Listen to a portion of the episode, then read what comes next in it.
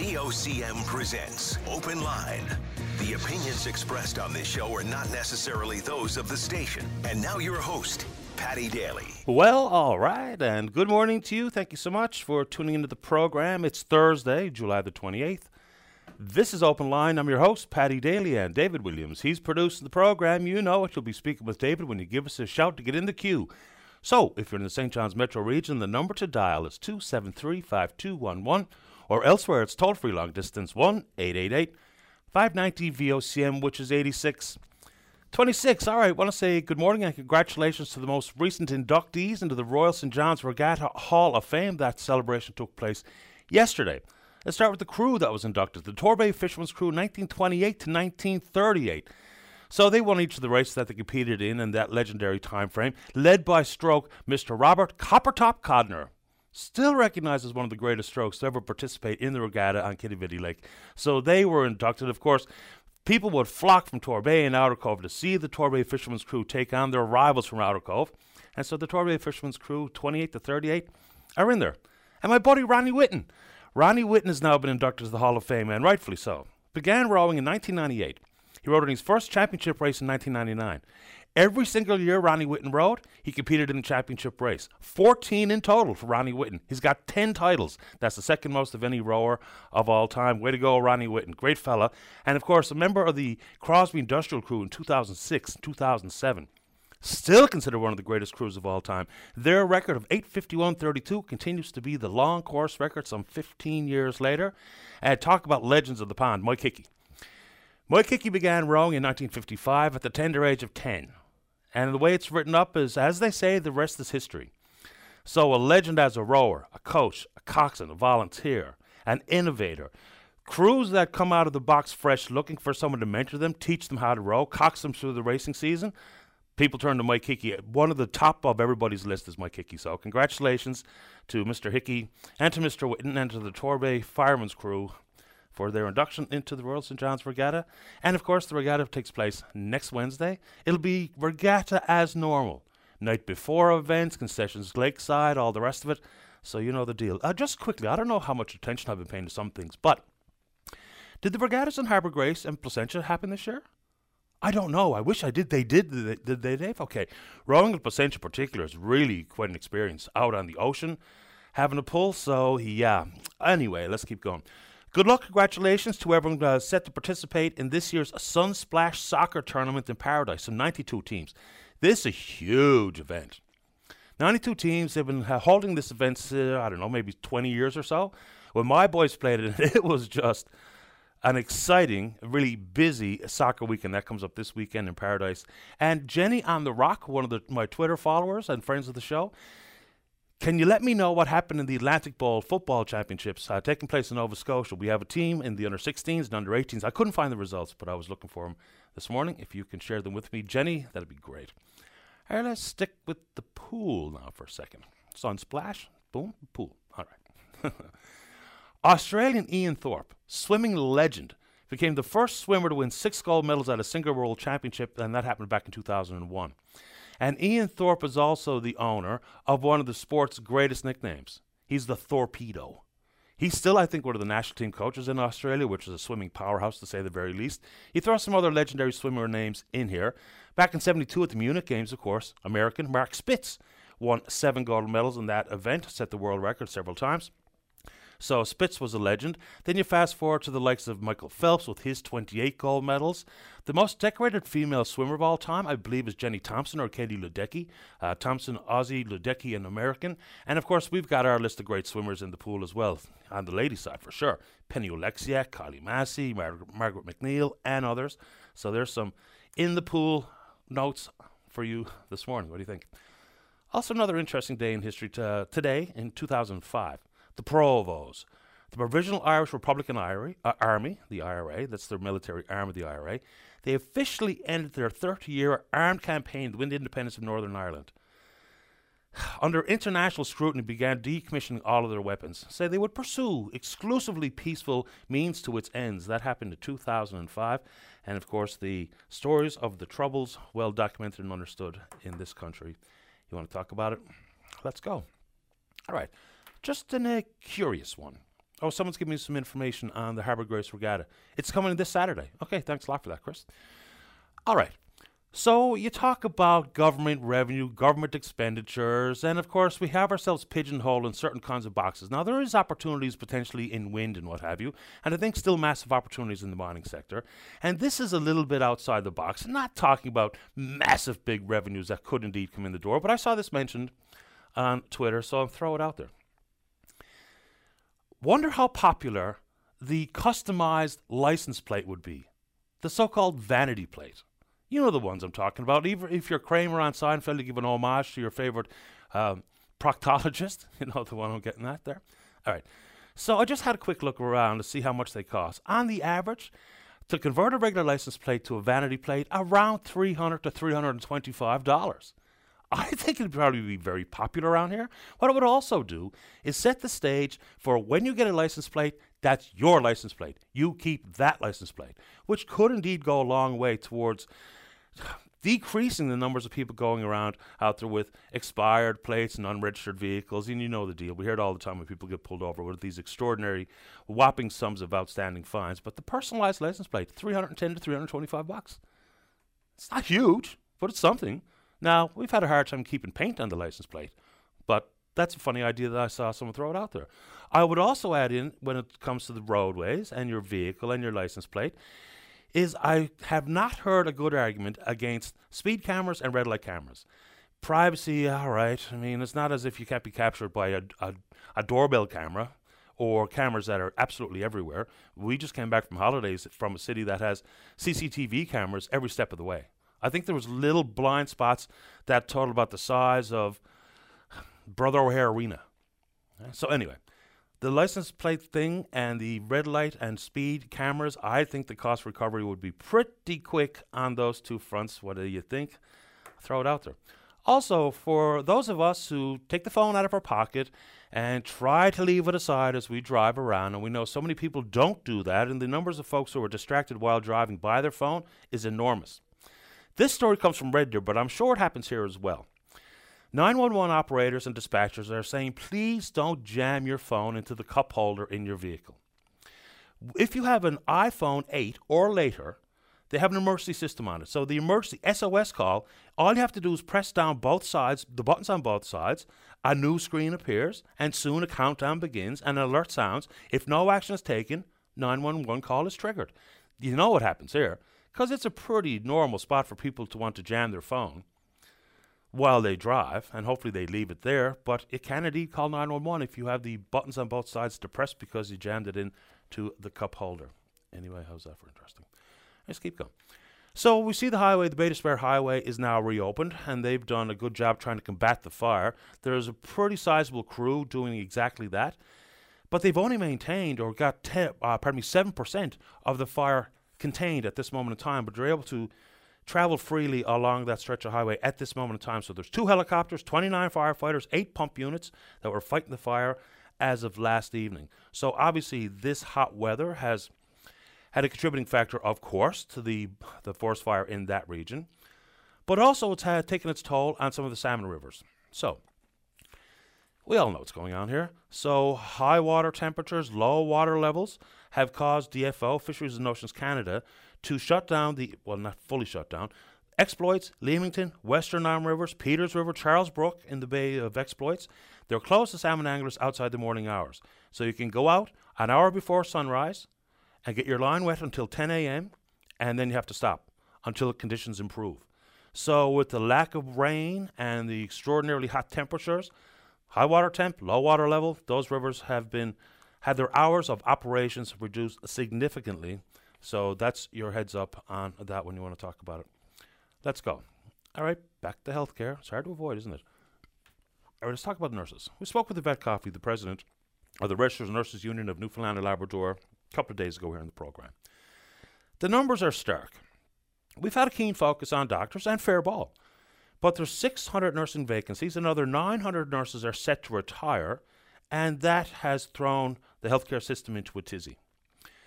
They also add to the fact that it's not just nurses and doctors. Other staff in the hospital that are in demand and low numbers is contributing to what has been a real problem inside of healthcare itself. So what does it go on here to say? Whether it be uh, orderlies and the like, I had it right in front of me a second ago. Anyway, the other professionals in the hospitals that are not up to the numbers required for the regular proceedings, then here we go. So, okay, they're routinely down porters, LPNs, personal care attendants, secretaries, porters. Oh my goodness. So that's the issue. But it's also come with an additional price tag, not just for overtime numbers for nurses and how many nurses have moved on from full time permanent to casual positions so they can strike that much coveted work life balance and what that's meant. So this is a massive problem. And let's talk about the price tag. Now that the regional health authorities have had to hire on uh, private, expensive, or costly agencies, travel nurses. I didn't even know travel nurses were a thing, to be honest with you. So that's what they've had to turn to. Let's get some of the numbers out there for your consideration. All right, Central Health. They've hired 46 travel nurses, some of whom have completed multiple stints with the health authority. So a spokesperson for the Central Health says that they've spent $410,000 on travel nurses to date. Eastern Health has used 14 of those nurses. Average cost for one of these travel nurses in a 12 hour shift is about $1,100. Labrador Grenfell Health has used 46 travel nurses at to a cost of over $1 million. Western Health says they have not used travel nurses to date.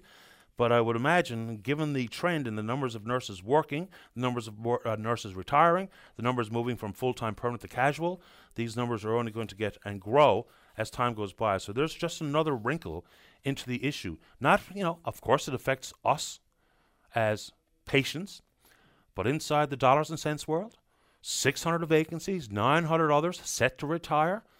Where the answer lies, I don't know. I think the government acknowledges that the public uh, doesn't want to have to rely on using these travel nurses. Although I suppose if you're in the healthcare churn, you don't really care who the pro is, if they're a travel nurse or permanent staff. You just need to be attended to if you're inside one of the province's hospitals. But there's some additional numbers regarding the nursing issue. Also, do we have any further update as to ex- exactly what's going on and where we are in the transition from four regional health authorities into one, one behemoth? The questions still remain as to how many jobs that might see go over the wayside, identifying redundancies and what have you, and where the jobs will be. That'll be a concern, especially outside of Eastern Health. You still need to have representatives of health authority, the one health authority, where you live. So some of these uh, questions remain unanswered at this moment in time.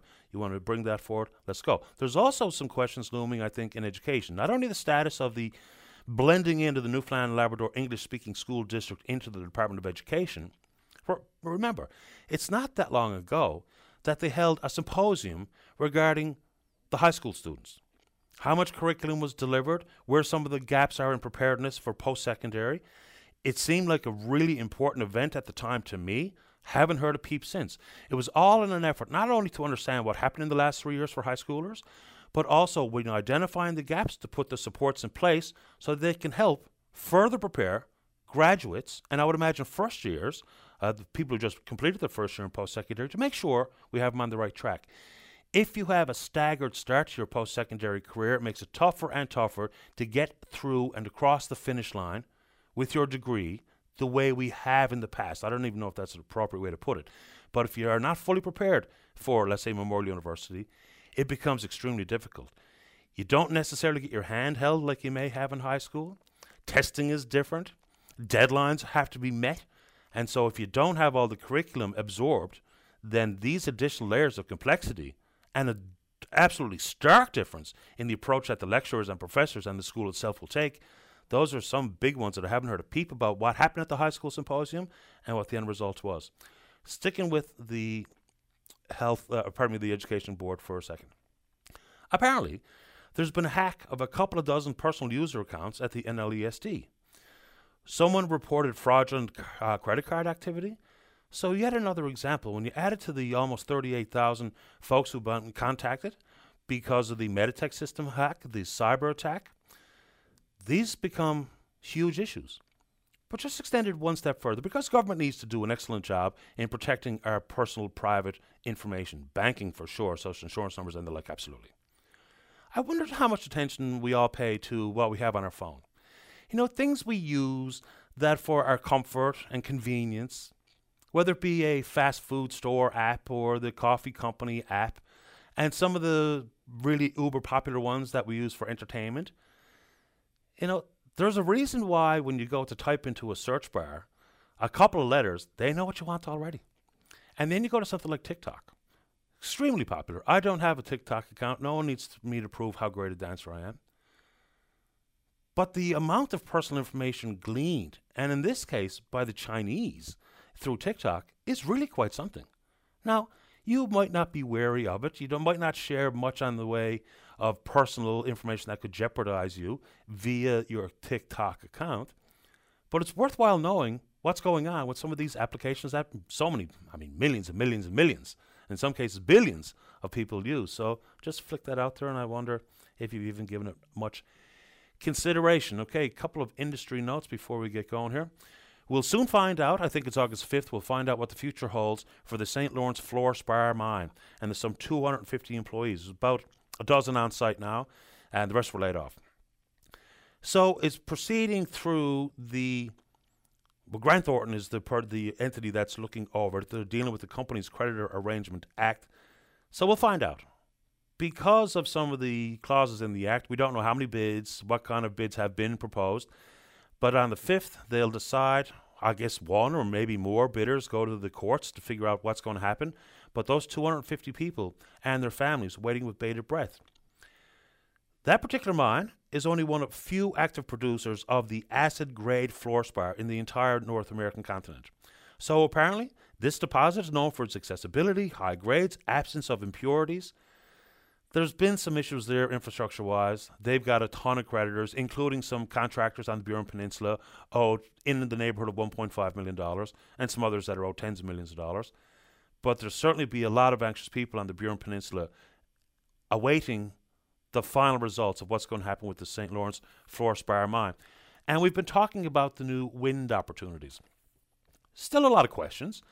Not going to dismiss seizing every opportunity. Why would we? But the minister responsible for that particular portfolio, Andrew Parsons, is going to join us a little bit later in the program. And if you want to suggest something of concern that you are confused about or would like some more information or details on, we'll be happy to pose those questions to the minister on your behalf. And okay, information purposes only. So yesterday, the province's COVID hub was updated. There's been three more people have died a COVID-related death. That brings the total to 205 since March of 2020. There are 17 people in the hospital, one person in critical care. And we know the booster availability 50 plus, uh, residents and congregant living facilities and the like. And now, coming up this morning, the acting public, uh, the acting public health uh, official, Dr. Rosann Seviour, is going to have a media availability and briefing about the first probable case of monkeypox in the province. Oh man. So I don't know much about the monkeypox virus. I don't really know what to say at this moment in time. Hopefully there'll be some more information if you're so inclined to absorb it. Once again, coming from Dr. Seviour this morning. Oh boy. Let's talk about maybe just some way to find a little something a bit more fun to occupy our minds with as well. Looking for that distraction. And please tell me some good news. I wish I was in Quebec City right now. Right now. For the, let's see, what do they call it? It's the a Fédération Internationale des Sociétés Magiques, otherwise known as the World Championships of Magic, being held in Quebec City. This has been happening since uh, uh, 1948. It's the first time it's taken place outside of Europe and Asia ever. And so here they are in Canada. And there are a ton, let's, let's see, thousands of magicians from over 50 countries are right now in Quebec City. I really do appreciate a little bit of street magic. And you know, there is, is a thing called the sucker effect, one of the participating magicians, when he was a child, his grandfather performed a card trick and he was mystified. He was the only person in the room that didn't know how it worked, and of course, that's called the sucker effect. But every now and then, just to be taken away to a place that's a little bit more mystical and, yes, magical is a little bit of fun. Right? Absolutely. So, the World Championships of Magic in Quebec City right now. Apparently, we have a, a Grand Prix winner. His name is Shawn Farquhar. He won the Grand Prix of Magic back in 2009. How about that? Favorite local uh, magician? You got one, Dave? Mark Weber for me. Mark Weber for me. Good morning, Mark. Great kid.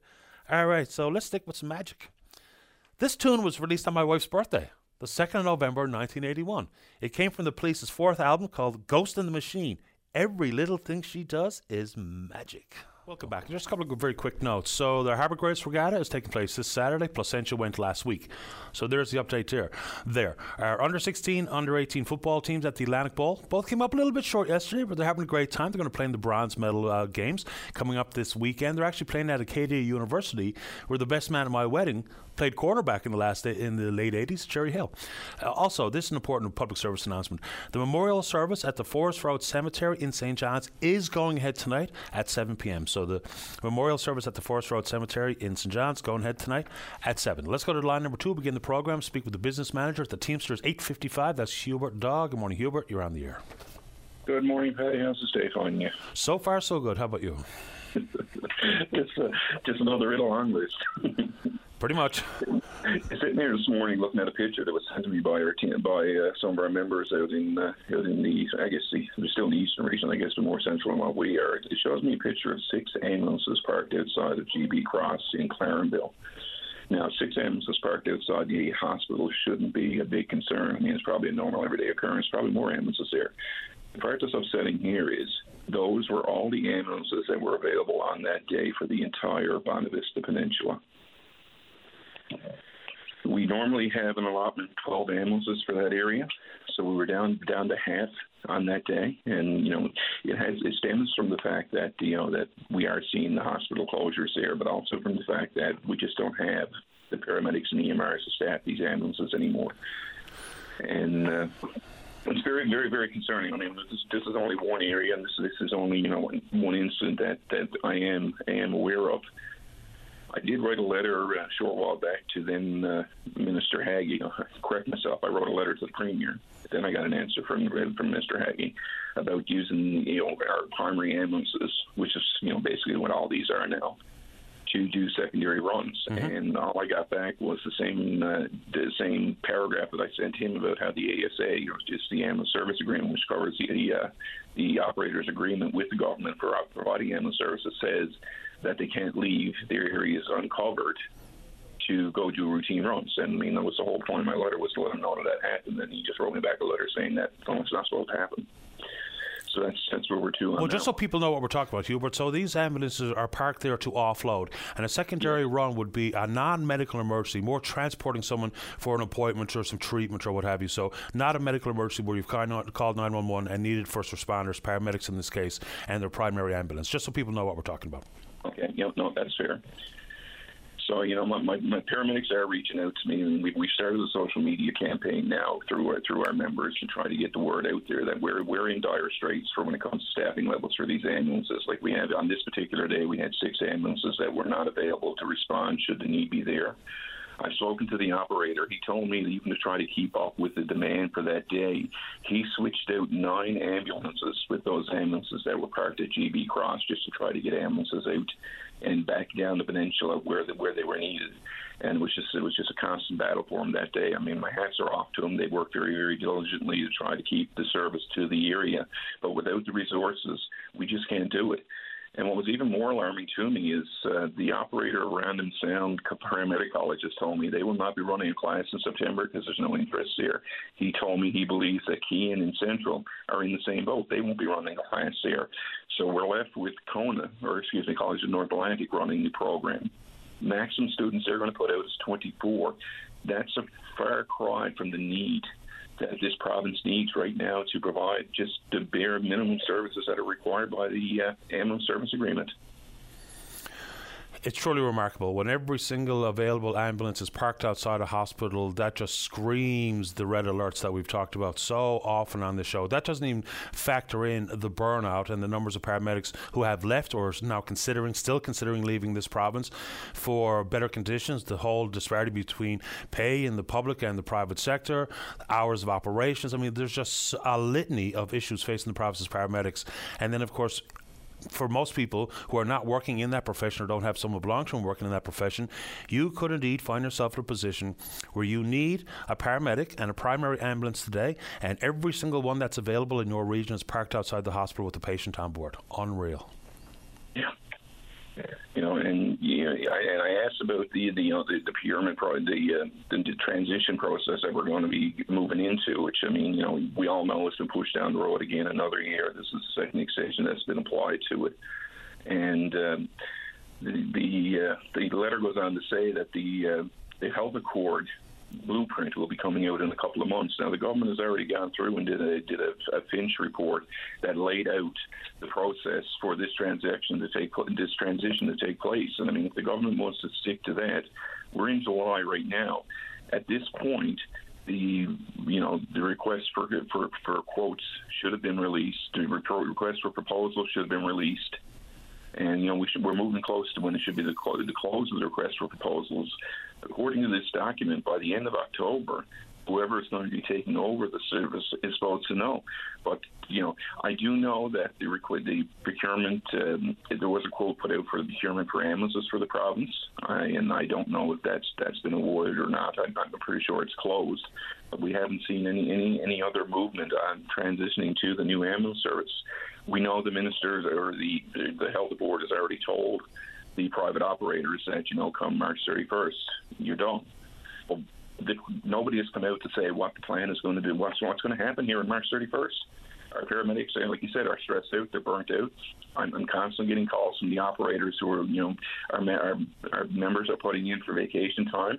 They can't accrue vacation time at this time because the because of staffing levels the medics are going, they're seeing their doctors. As soon as the doctors lay eyes on them, it's like, you cannot continue on like this. And they're putting them out on sick leave, which is putting a greater strain on the members that are left there to try to provide these services. Fair enough. It's one thing to know March 31st is the magic day, but what that means, what it looks like, what the impact will be, pretty important details yet to be fully understood. And add to it, we've been talking about this transition for years. Yeah, I mean, yeah, I'm going to I'm going to say seven or eight years. Yeah. So here we are. Uh, Hubert, anything else to add this morning before we have to say goodbye? I, I got that off my chest. Like I said, I mean, we're hoping that the members, you know, you know, when they get out to get this information, they get out on their social media, people will start picking up the social media, get in contact with your MHAs. I mean, this this is not something that we can just, you know, slide under the mat, you know, saying, oh, well, that'll fix itself. It's not going to fix itself. And unfortunately, as you mentioned there earlier, we're going to reach a point where you're going to call for an ambulance, and the ambulances are going to be parked outside the hospital waiting on to unload patients, or they're going to be parked back at their base garage because there's nobody to staff them. And the people of the province really, and their government really needs to act now.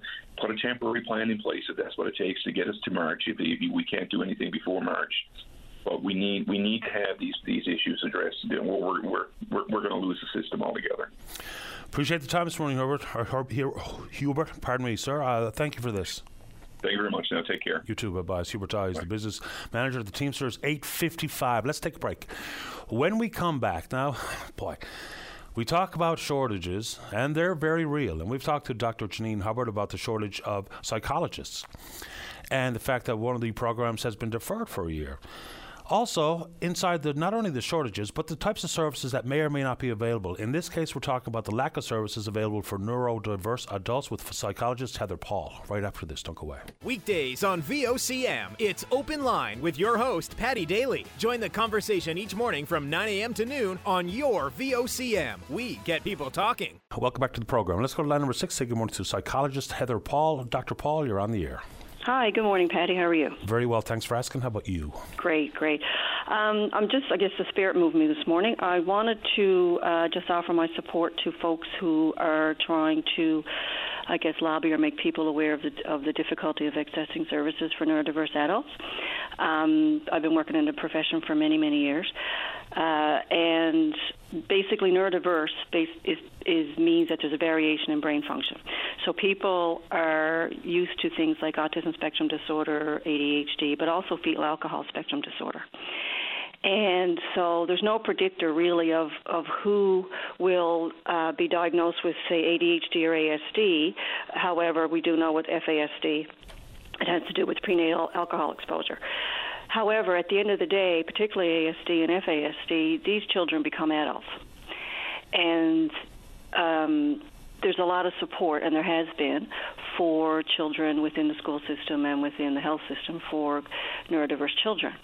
However, what's been happening, in my experience, is that when they become adults, there's not a lot of coordinated effort the other problem that I see is that some children who become adults um, who are neurodiverse do not meet the criteria that is required for, say, full time support or have significant um, intellectual capabilities that would lead them to need full time support. So there are a lot of neurodiverse adults who go to university, go to college, they work, uh, they you know they live in their their homes, they they try to live independently, and sometimes we refer to them as high functioning. Now I'm not particularly fan of that particular term because it makes it appear that everything in their life they're able to make decisions on and plan and organize and foresee consequences and things like that when actually that's not the case.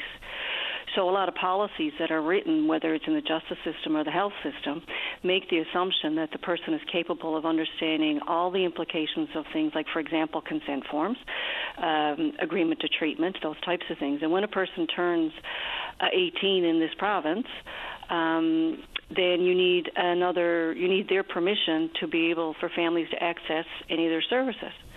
So, for example, a person who um, has a diagnosis of it, you know, in some form of neurodiversity, may be able to carry on a conversation, but at the same time, sometimes their executive functioning is so concrete. So when someone says, "Do you understand that?" and they may say yes, but then two days later they go completely against whatever it appears that they understood. And so the policies are written uh, with a view that the person is able to fully comprehend and appropriately respond and completely understand the interaction, those types of things. So, of course, what happens is that people are working in the system that their hands are tied, particularly with the adults. Because if, for example, a client of mine um, accesses services, but they say, well, you know, I don't think you really need to speak to Heather, uh, but yeah, they really need to speak to me because I may be doing a therapy that may be contra, you know, counterproductive to, say, what the fact team may be doing. So that's the first piece: is that some policies need to be written with a view of neuro- neurodiversity. The other thing too is is that the lack of training for specialized supports. Um, funding is available there. Um, you know, you just make an application and, and uh, funding is available. But the problem is getting somebody who's actually trained and understands, say, FASD or ASD. Um, and I like to call persons who are working with adults personal assistants. I'm not particularly, again, fan of support worker because a lot of folks are able to do some basic care and some basic um, homemaking skills. However, it's the supports required with employment. You know, when you get into mm-hmm. being an adult, you've got all these adult world problems. You know, employment, finances, budgeting, uh, understanding the banking system, understanding uh, the internet, understanding these things. And so what happens is a lot of problems ensue, and the parents and the families are left to deal with it. And a lot of families, I find, are burnt out and despite the, the really good work of other agencies and, and professionals that I've been working with, our hands are tied. So I think it goes back to whether it's government officials or lobbying in a different way and, and do a different strategy. That you have to understand neurodiversity, and once you understand neurodiversity, then you understand it's, it's the, it's the lens. You know, policies that then are seen through the lens of that. Yeah, you, know? you mentioned ASD, so I, I think that's yeah. uh, autism spectrum, spectrum disorder. disorder yeah. uh, you know, it's curious, and I know this is kind of outside the conversation. Mm-hmm. The whole sure. concept of aging out. So supports mm-hmm. for neuro- neurodiverse children and right. aging out of the foster care system and the need for mm-hmm. Young Adult Cancer Canada. This happens in so many different arenas yeah. that it's really curious how that's the case. Unfortunately, so. Okay, so the need for services because there's no real so-called one right way of thinking and interacting and learning. So, what do these services look like? What what happens? And I mean, not to get into the psychologist world yeah. and all the mm-hmm. clinical terms and stuff, but what kind of services are we talking about? Well, the first thing we're talking about is, for example, um, home supports. And when I mean home supports, I mean supports for the families, supports for personal assistance supports. So we're talking about an individual um, who's carefully paired with the person who's neurodiverse um, and not just because they work with the home support. And I'm not being disparaging against home support services because our families have used them anyway. Um, but not just make, matching them because they happen to be free and have a few hours. There has to be a consistent person who understands. So, for example, if a person who's neurodiverse, excuse me, wakes up in the morning excuse me, and they haven't had a good night's sleep for whatever reason, um, and all the plans that you had made for that day they're a bit slower, um, you don't get upset over that. You understand that that's the nature of neurodiversity you know, or when you're trying to instruct or help or teach or engage or provide socialization or do some activities or whatever, uh, you present it in a way that the person, you know the person and you know that they'll understand and you also be able to pick up on cues of which you know they don't understand because because a lot of neurodiverse adults are very good at masking, very very good at masking. Um, so the supports, the home supports, whether you call it respite, and I like a personal assistant to the person um, who helps guide the person throughout their day. And if they need if they need to be shown things, fine, but they help guide them. Time management is very, very poor, very, very poor. Uh, helping them understand time management. That's one of the supports. The other supports is counseling, both family counseling as well as individual counseling, because there's a lot of comorbidities that happen as well. So, family counseling and individual counseling by a therapist who understands ASD, neurodiversity, FASD, ADHD because a lot of cognitive behavioral therapy does not apply well to, for example, individuals with FASD and ASD. Diagnosis. There are a lot of people still in the generation that have missed the diagnosis of uh, either ASD or FASD as adults because they were not they're a part of that middle generation that were not part of the diagnostic uh, emphasis that was placed on children over the past number of years. So they've aged out. So what happens is is that they become adults, and it seems to me the only people who understand or realize that these folks become adults are the families. Nobody else seems to figure that that they're going to become adults, or they become adults and they say, "Oh, everything's good now." You know, and it's not. Uh, another thing is services is a coordinated effort for even for diagnostic and support. And so instead of like the right hand knowing the left hand, you know, uh, fact teams are being established, and they're wonderful teams. They're fabulous because at least now we have a coordinated effort of services, but they're not in every community. And then, I mean, then you talk about the rural piece. Now, this question is yeah. probably, I'll try my best. Yeah. So, I know that one neurodiverse adult is exactly that one, and yeah. everyone will be different. Same thing when we talk about autism and the spectrum anyway. If you've right. met one person on the spectrum, that's it. You've mm-hmm. met one person on the spectrum. Right. So, what are the real life implications of a lack of services? Okay, so for example, a 22 year old who, uh, you know, can get a get up and make their bed and all those kinds of things. So they go to college or they go to university. And so, without any supports, because uh, I mean, of all appearances, they seem to be a typical, you know, post-secondary student. So they go off to college or university. They have uh, assignments to do, and the assignments are due, say, two weeks' time. The next thing you know, the assignment's not turned in. It's not even started. Well, I thought I had a lot of time for that. Or they go in an employment situation, and an employer says, I'd like for you to tidy up, or say, I'd like for you to uh, put this particular stuff on the shelf here. Okay? So there's one box there of things. So they take the one box and they put the stuff on the shelf. Now, there may be three other boxes following it, but because you weren't clear, because it was you and I, it might be, I'd like you to put all this stuff on it. You see? So the person say, I did what you told me to do. And then it's not just one circumstance or one event.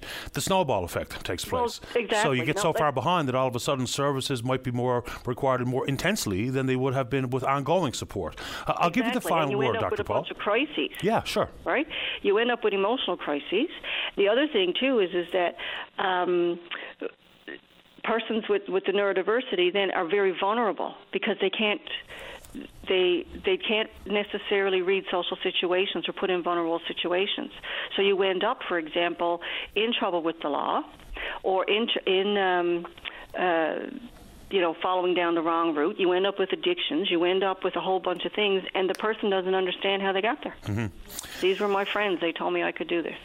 Yeah, and I think it's a yeah. remarkable summary statement you made that, you know, it seems that others don't realize outside the family that mm-hmm. you're going to turn 18, hopefully, and then you're still mm-hmm. going to need the supports, but all of a sudden they magically disappear like they do in many other walks of life with this so called uh, concept of aging out. I really appreciate your time and your yeah. perspective this morning, Dr. Paul. Thanks for doing yeah. this. I'll, I'll, just, I'm not a doctor. oh, par- my, my apologies. Doctor, but thank you. One of these, no problem. One of these days. when you do, get back to so I can congratulate you live on right. Okay, thanks, Heather. Thank you. Bye bye. All right, bye bye. Psychologist Heather Paul. Uh, important topic there. So stick with us here this morning. We are going to take a break right now.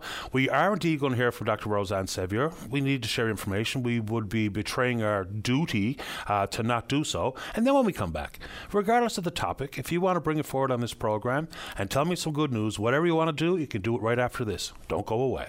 Newfoundland and Labrador has its first probable case of monkeypox. First, I think it's uh, important that I t- give you an idea of what the, the definition of a probable case is. So, a probable case for us is defined as a person of any age who presents with an unexplained acute rash or lesions and has one or more of the following has an epidemiological link to a probable or confirmed monkeypox case in the 21 days before symptom onset, such as a face to face exposure, including health workers without appropriate personal protective equipment, direct physical contact, including sexual contact, or contact with contaminated materials such as clothing um, or bedding or reported travel to or residence in a location where monkeypox is reported in the 21 days before the case's symptom onset. Since the first onset of cases throughout the rest of the country, public health in our province has been preparing. As with any virus, we recognize it is only a matter of time before it enters our sphere. Education is always an important tool in the public health toolbox, and that is why we are focused on ensuring that healthcare providers and the public know the symptoms. People usually develop symptoms 5 to 21 days after being infected with the monkeypox virus. Symptoms usually occur in two stages. In the first stage of the virus, one may experience fever, chills, swollen lymph nodes, headache, muscle pain, joint pain, back pain, and fatigue or exhaustion. In stage two of the illness, a rash typically develops, usually within one to three days, sometimes longer, after the fever develops. The rash often starts on the face, arms, and or legs, but can affect other parts of the bodies, such as the hand, the feet, mouth, uh, genitals, and the anal region. The rash progresses from raised red bumps to blisters to pustules and then scabs over. Scabs off, scabs fall off, leaving new skin. Monkeypox presentation during the current outbreak may not present with the classical symptoms and sign, and an individual could potentially have a rash before the fever or have just one lesion in the genital or anal area rather than multiple lesions on other sites in the body. An individual is considered contagious from the start of symptoms until the scab- scabs fall off, revealing new skin. This usually takes about two to four weeks. If you start having symptoms of monkeypox, you should isolate at home and immediately contact your healthcare provider for advice. If you are identified as a contact of someone that has monkeypox and you have no symptoms, you'll be offered a vaccine. Uh, Imvamune is the name of the vaccine, and that will be uh, offered to you by public health official. This post exposure vaccination may prevent the disease or decrease its severity. Uh, you can reduce your risk of becoming infected with or spreading monkeypox by staying at home if you are sick, avoiding direct physical contact, including sexual contact, with someone who is infected or may have been exposed, practicing good hand hygiene and respiratory etiquette, including covering your coughs and sneezes or wearing a well-fitting mask, clean and, dif- uh, and, and uh, disinfect high-touch surfaces, and, pra- and practice safe sex. The current monkeypox outbreak has disproportionately affected the two-spirited, gay, bisexual, transgender, and queer population. The virus is spread through contact in social networks, and international travel, as we all know, has increased. People in the 2SGBTQ plus community are often proactive in protecting their health and getting regularly tested for sexually transmitted infections. This may have helped detect monkeypox early in this community. While most recent infections are occurring in people who identify as men who have sex with men, the virus can affect anyone through close personal contact, regardless of age, sex, gender, or sexual orientation. Our message today is about understanding the signs and symptoms and learning how we can control the spread. It is also one of understanding in terms of those who may need our support and help and support should they have to isolate.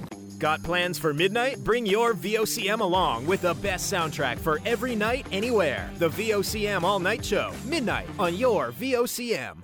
I will now invite questions from the media. Dr. Seviour, I'm wondering if you can give us more information about where this person got the case. Had they traveled recently and brought it back, or is there concern that there may be more cases if they acquired it locally? So I can't really discuss uh, i- i- an individual case, but in, in general, in, in a province like ours, just with just like with COVID, introduction is often through travel. How many cases are currently in Canada? Do you know? Uh, I did know, and I when I talked to somebody at the interview yesterday, and I will tell you, it's I think it's, it's 680. Um, I, i can I get you that information, the correct number? Because I'm going to give you yesterday's number anyway. Okay. Yeah. People who are concerned that they might have this, what sort of options are public health making available in terms of getting tested? I'm thinking especially people who may not have, you know, a family doctor that they can get in to see, for example. Yeah, so if, if someone doesn't have a family doctor, then they can call 811 and, and things will be coordinated um, for them, and, and the testing would, would be done i- at the hospital. There's probably, you know, a, a lot of worry coming from people to hear about, you know, another uh, global health emergency. So, you know, how does this differ from the type of emergency we were in with COVID? Should people have these worries that they're having right now? And, that's a really good question. And uh, and I know people are tired, and, and, and I know people are saying, oh, not not another one. But I think this is different. Plus, I think you know we've weathered the first one really well. Newfoundland has done a wonderful job, and really this is our same goal: is to prevent human-to-human transmission, to interrupt that transmission and spread. But uh, monkeypox is different in that it's uh, it's an infection that once you get it, you also have long-term immunity, which we haven't had with COVID. Also, we uh, unlike uh, COVID, we have a vaccine available, um, which we didn't have when COVID started. Uh, can you say what that vaccine is? Yeah, the vaccine is called Imvamune, and it's a it's a vaccine, and it's currently in, in shorter supply because it's ba- basically been kept, you know, for against smallpox and, and, and developed for smallpox, but it also works for monkeypox since they're in the same uh, viral family. Um, so that's that, and it's been mainly uh, kept in smaller supplies. All provinces, all countries have it, but uh, so now that supply is being ramped up so that uh, we can use it. We have enough here for to give people at post contact. And are people already vaccinated against it? Like, is that part of the the ones that children would have gotten? No, No, so I think I have the little pock on my arm. Some of us have that little pock on our arm, and I think uh, I'm not going to say how old I am, but uh, that uh, that vaccination stopped around 1972 or 73. So, the, so that, that we haven't given routine smallpox vaccination since then. Uh, you talked a little bit about the symptoms and uh, the steps that they go through. What does the timeline look like for someone when they are infectious? Um, how long that lasts? So, so you are infectious from the time you start having symptoms. If that symptom should be fever, um, and um, or, uh, or or even that malaise, those consti- what we call uh, constitutional symptoms, and you're infectious until the um, lesions uh, scab over, fall off, and you know yourself when you get a scab and you get that new skin that grows under it, you're infectious till that point, which is sometimes between two and four weeks. And my trusty work colleagues have told me that the number is 745 cases in Canada at the moment, and I can tell you that there, it's in five provinces. We will become the sixth. Um, Some of the other provinces that have had cases have been doing vaccination campaigns targeting the LGBTQ community, um, people that they consider high risk. Is there any plan to start rolling out vaccinations beyond the close contacts here? So we're having dis- we will be having discussions on that and, and how we um, approach that. So right at the moment, um, the vaccine being in short supply has been focused to those areas across the country where they're experiencing outbreaks. Um, that is not our situation here, but uh, and, and that has allowed for that pre-exposure prophylaxis um, to be given to people in high-risk communities. How many doses do we have? I can't tell you the exact number, to be honest.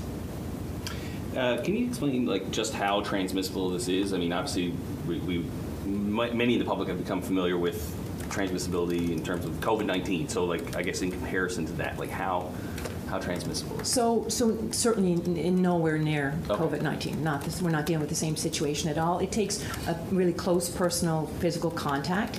The other way it's spread is through um, if um, somebody has their lesions or sores and they contaminate bed sheets or linens, then um, th- that it can transmit that way. And then through close contact, respiratory cough, sneeze, um, uh, with prolonged close, close contact. But um, I just attended a WHO session yesterday morning, and um, most of the, most of it was through direct physical contact.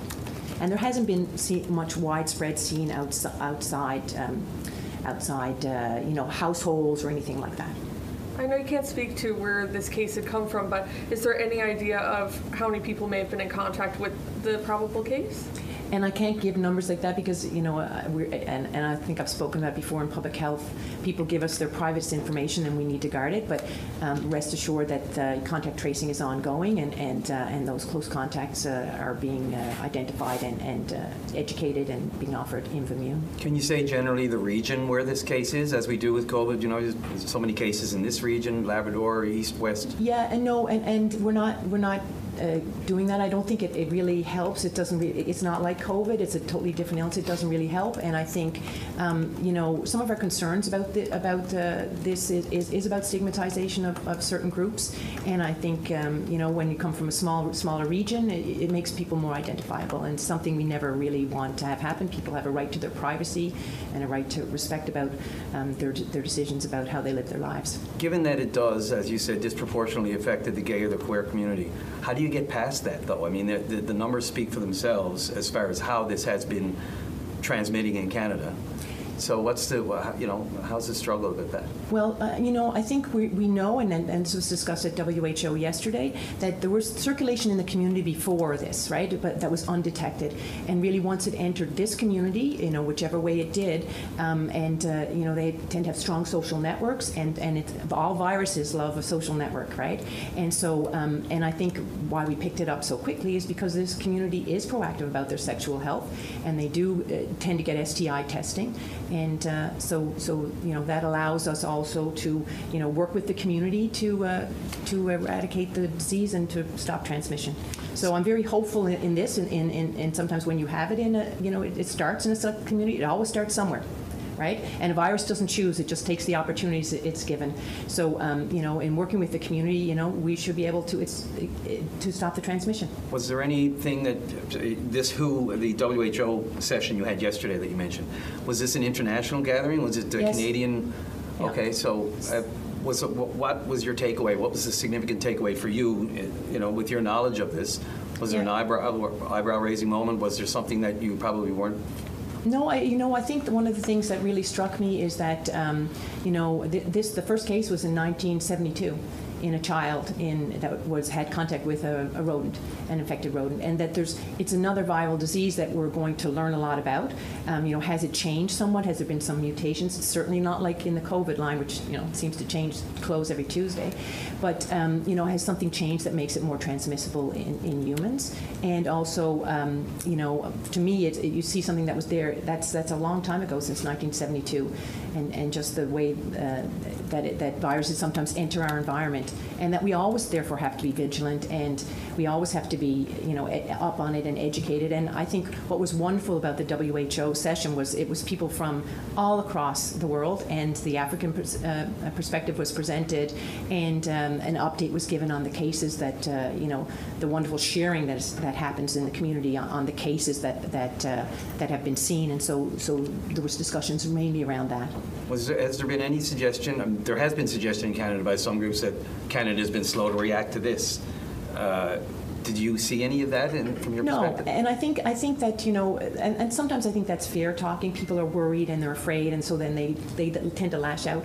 We all do that. Um, but I think you know, um, this was not a vaccine, and maybe some of the you know is that confusion. Why is Montreal got vaccine and St. John's doesn't have vaccine when there's outbreaks in Montreal, Vancouver, and, and as always in Canada, we share where we, we need it. And I have no no doubt that should should we need vaccine next week, that I would be able to get it in the quantities that we would need for our to start our campaign. You know, so so I think um, I think that's where it comes from. That people, but you don't keep a vaccine for something that's a bioterrorist threat. You don't keep a large amounts, right? So, but I think so. I think sometimes that's just a misunderstanding and, and fear.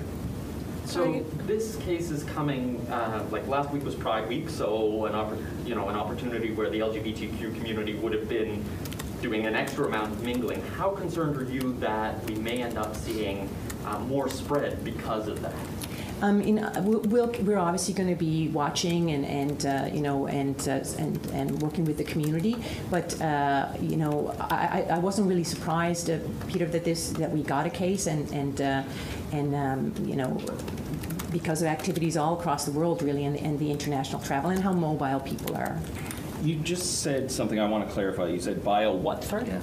So, so I think you know that, that smallpox has been eradicated since I Yeah. think it's 1982, but it- the we, we, we keep vaccine because if ever there was a bioterrorist threat. So there are people in the, in the country that have smallpox, so the military would have smallpox, that smallpox vaccination would have continued in that group. But for the rest of us, since it's been eradicated since 1982, so I was born before 1982. And just to be sure, sorry, that, that's not how this happened. Or, oh no no okay, no no right. certainly not no That's why not. vaccines are around. no so so so you know in Africa um, this is an illness that happens when you know um, cases are from bitten from a small rodent it's it's, it's mice it's small mammals squirrels different types of squirrels and uh, and that get or or eating of a meat that of, of infected animal that wasn't properly cooked so that's been the um, transmission in, in Africa and uh, so obviously somebody who got it that way and then it spread.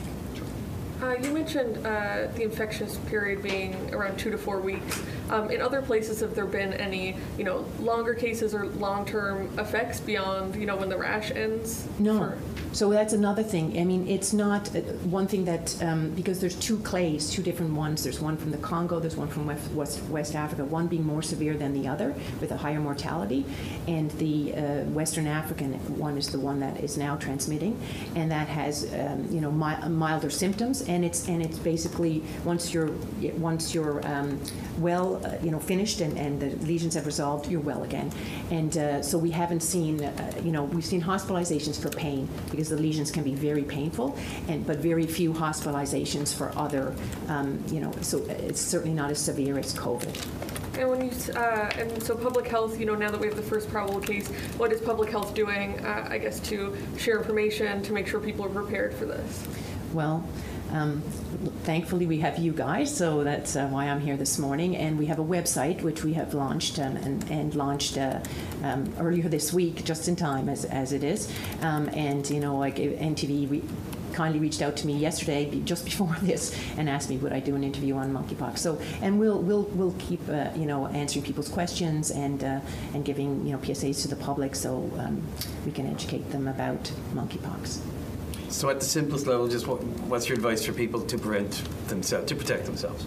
So my simplest level, because I'm a public health physician, is you know wash your hands, um, you know, uh, and uh, and you know clean those surfaces. That the things we've kind of gotten used to at COVID that we're quite uh, quite good at now, and that if you've been in contact with somebody who has uh, who has uh, monkeypox, that you follow our guidelines, which are all on our website. That if, if you think you've had contact, to contact your healthcare provider or to uh, to contact 811, and also then to support the to support any family or friends who uh, may have contacted monkeypox, um, to uh, to respect their privacy, to support them in isolation. We all know there's probably not one person in this room who doesn't know how hard isolation is. We've probably all been isolated from COVID, and uh, and to support people in that, and also non-judgmental. I think COVID's taught us an awful lot. Um, you know how judgmental people were about who caught COVID in the beginning, and then uh, you know then there was all of us at some point. So I, I, I really want to stress that that that it, you know, and Newfoundland does such a wonderful job about supporting people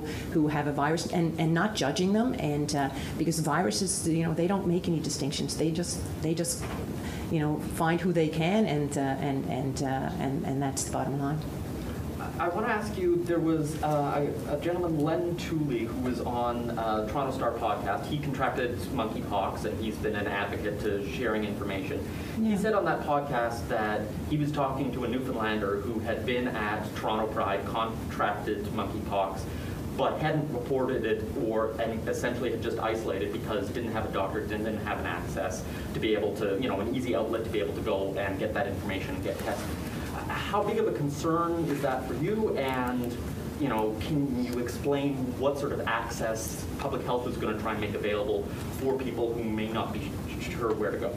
Yeah, and Peter, I'm always sorry to hear about a case like that because, and I know, uh, you know, uh, people can be feel a bit paralyzed and not know what to do. So certainly, this is one of the reasons why we really wanted to reach out uh, to the press and to the population via the press, and also, you know, um, why we've also put up the website so that gives somebody somewhere they can go and get information where they don't even have to speak to anybody, and um, and we also, ha- you know, have uh, have reached out to physicians, and we've, uh, you know, that's I think the first reach out to physicians was probably in May to say, you know, because we need them to be vigilant, we need them to understand monkeypox. I mean, it's not a normal thing you find in Canada, so we really that education piece is key, and that if somebody does doesn't have a physician, that they call 811, and 811 has also been briefed on what monkeypox is and, and what they should do. And we have great support through the hospital through our infectious disease um, specialists, which we're very fortunate to, to collaborate with um, also.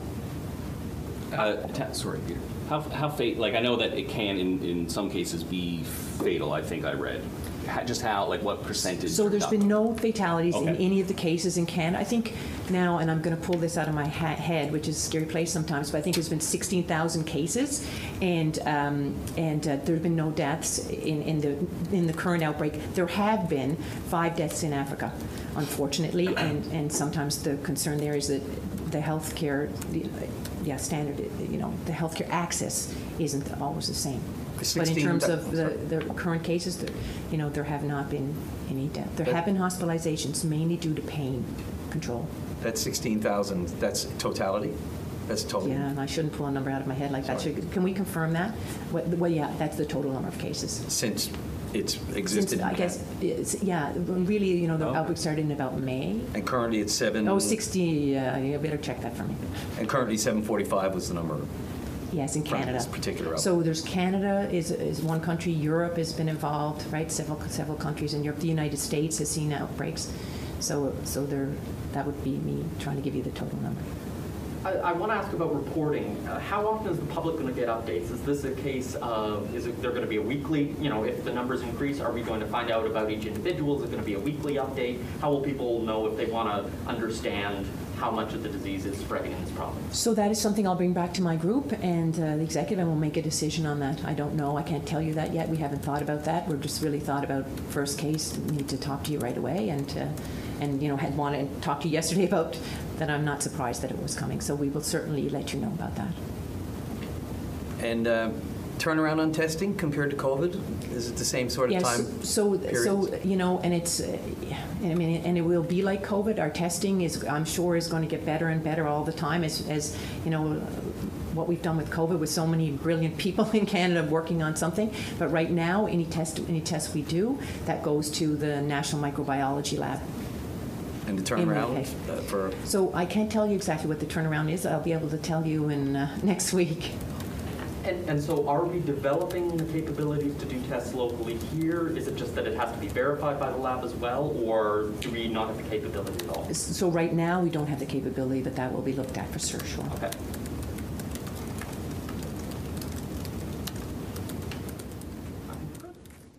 And there you have it. That's the acting chief medical officer of health, Dr. Rosann Seviour, discussing the first probable case of monkeypox here in the province. So, as you know, the topics are up to you here on the program. We are going to take a break, but when we come back, we're going to be speaking with the Liberal member for Burgeo-La Poile. He's the Minister of Industry, Energy and Technology.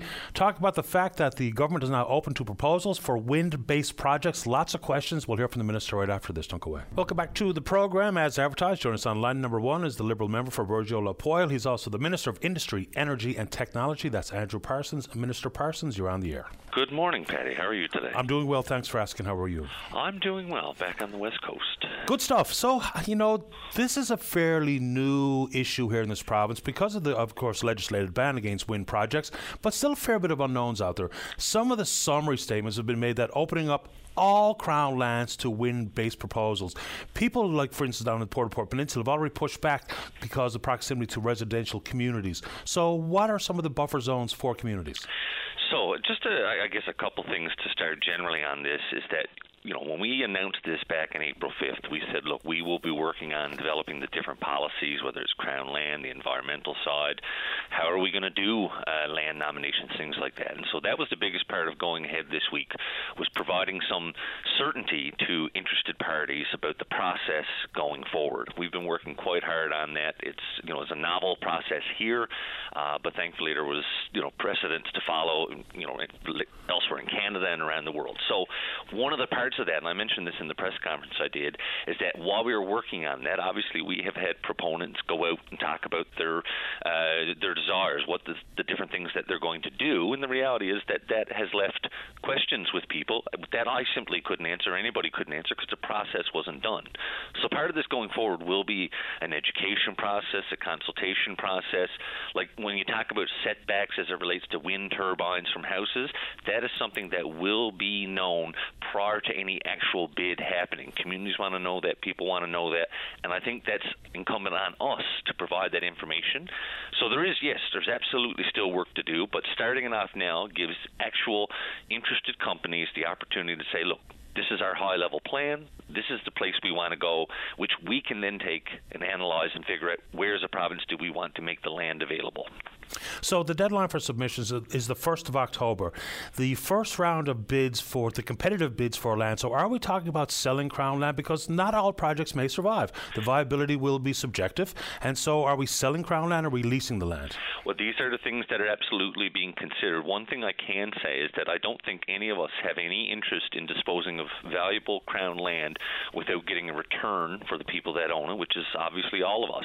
So there, obviously, it will contain conditions. That's a part of it, and it would be a part of any Crown land uh, release as it relates to industry. So right now, they have until October 1st to put this information to us. We then estimate we're going to take, you know, just over two months. We're saying mid-December to analyze, review, and there's still a lot of work we need to figure out, including what are the bid criteria. We've said it will not just be who puts in the most money. We we want to go, uh, you know, again, it wasn't first come first serve. We want to go with what is the best value but that means companies are going to need to know what are the things we look for as it relates to value. So it'll be business plan, job opportunities.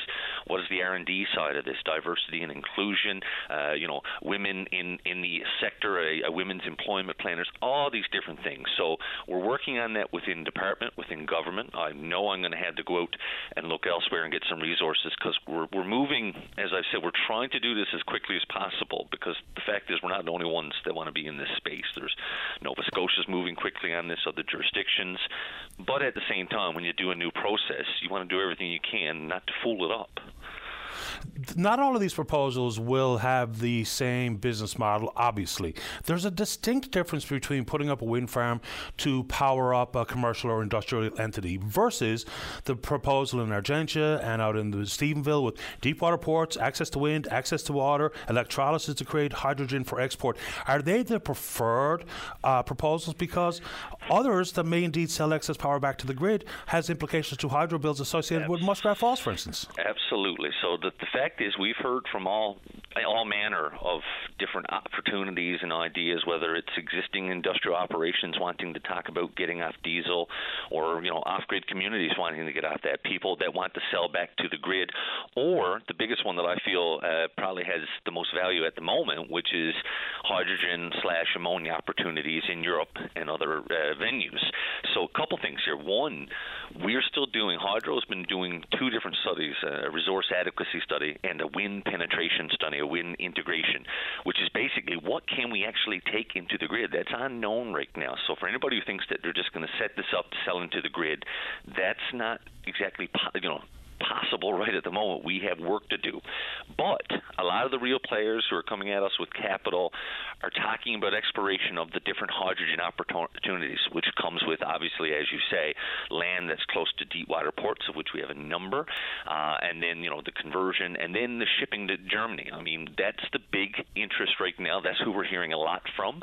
Uh, very clearly, we're hearing from them on their energy needs, their transition needs.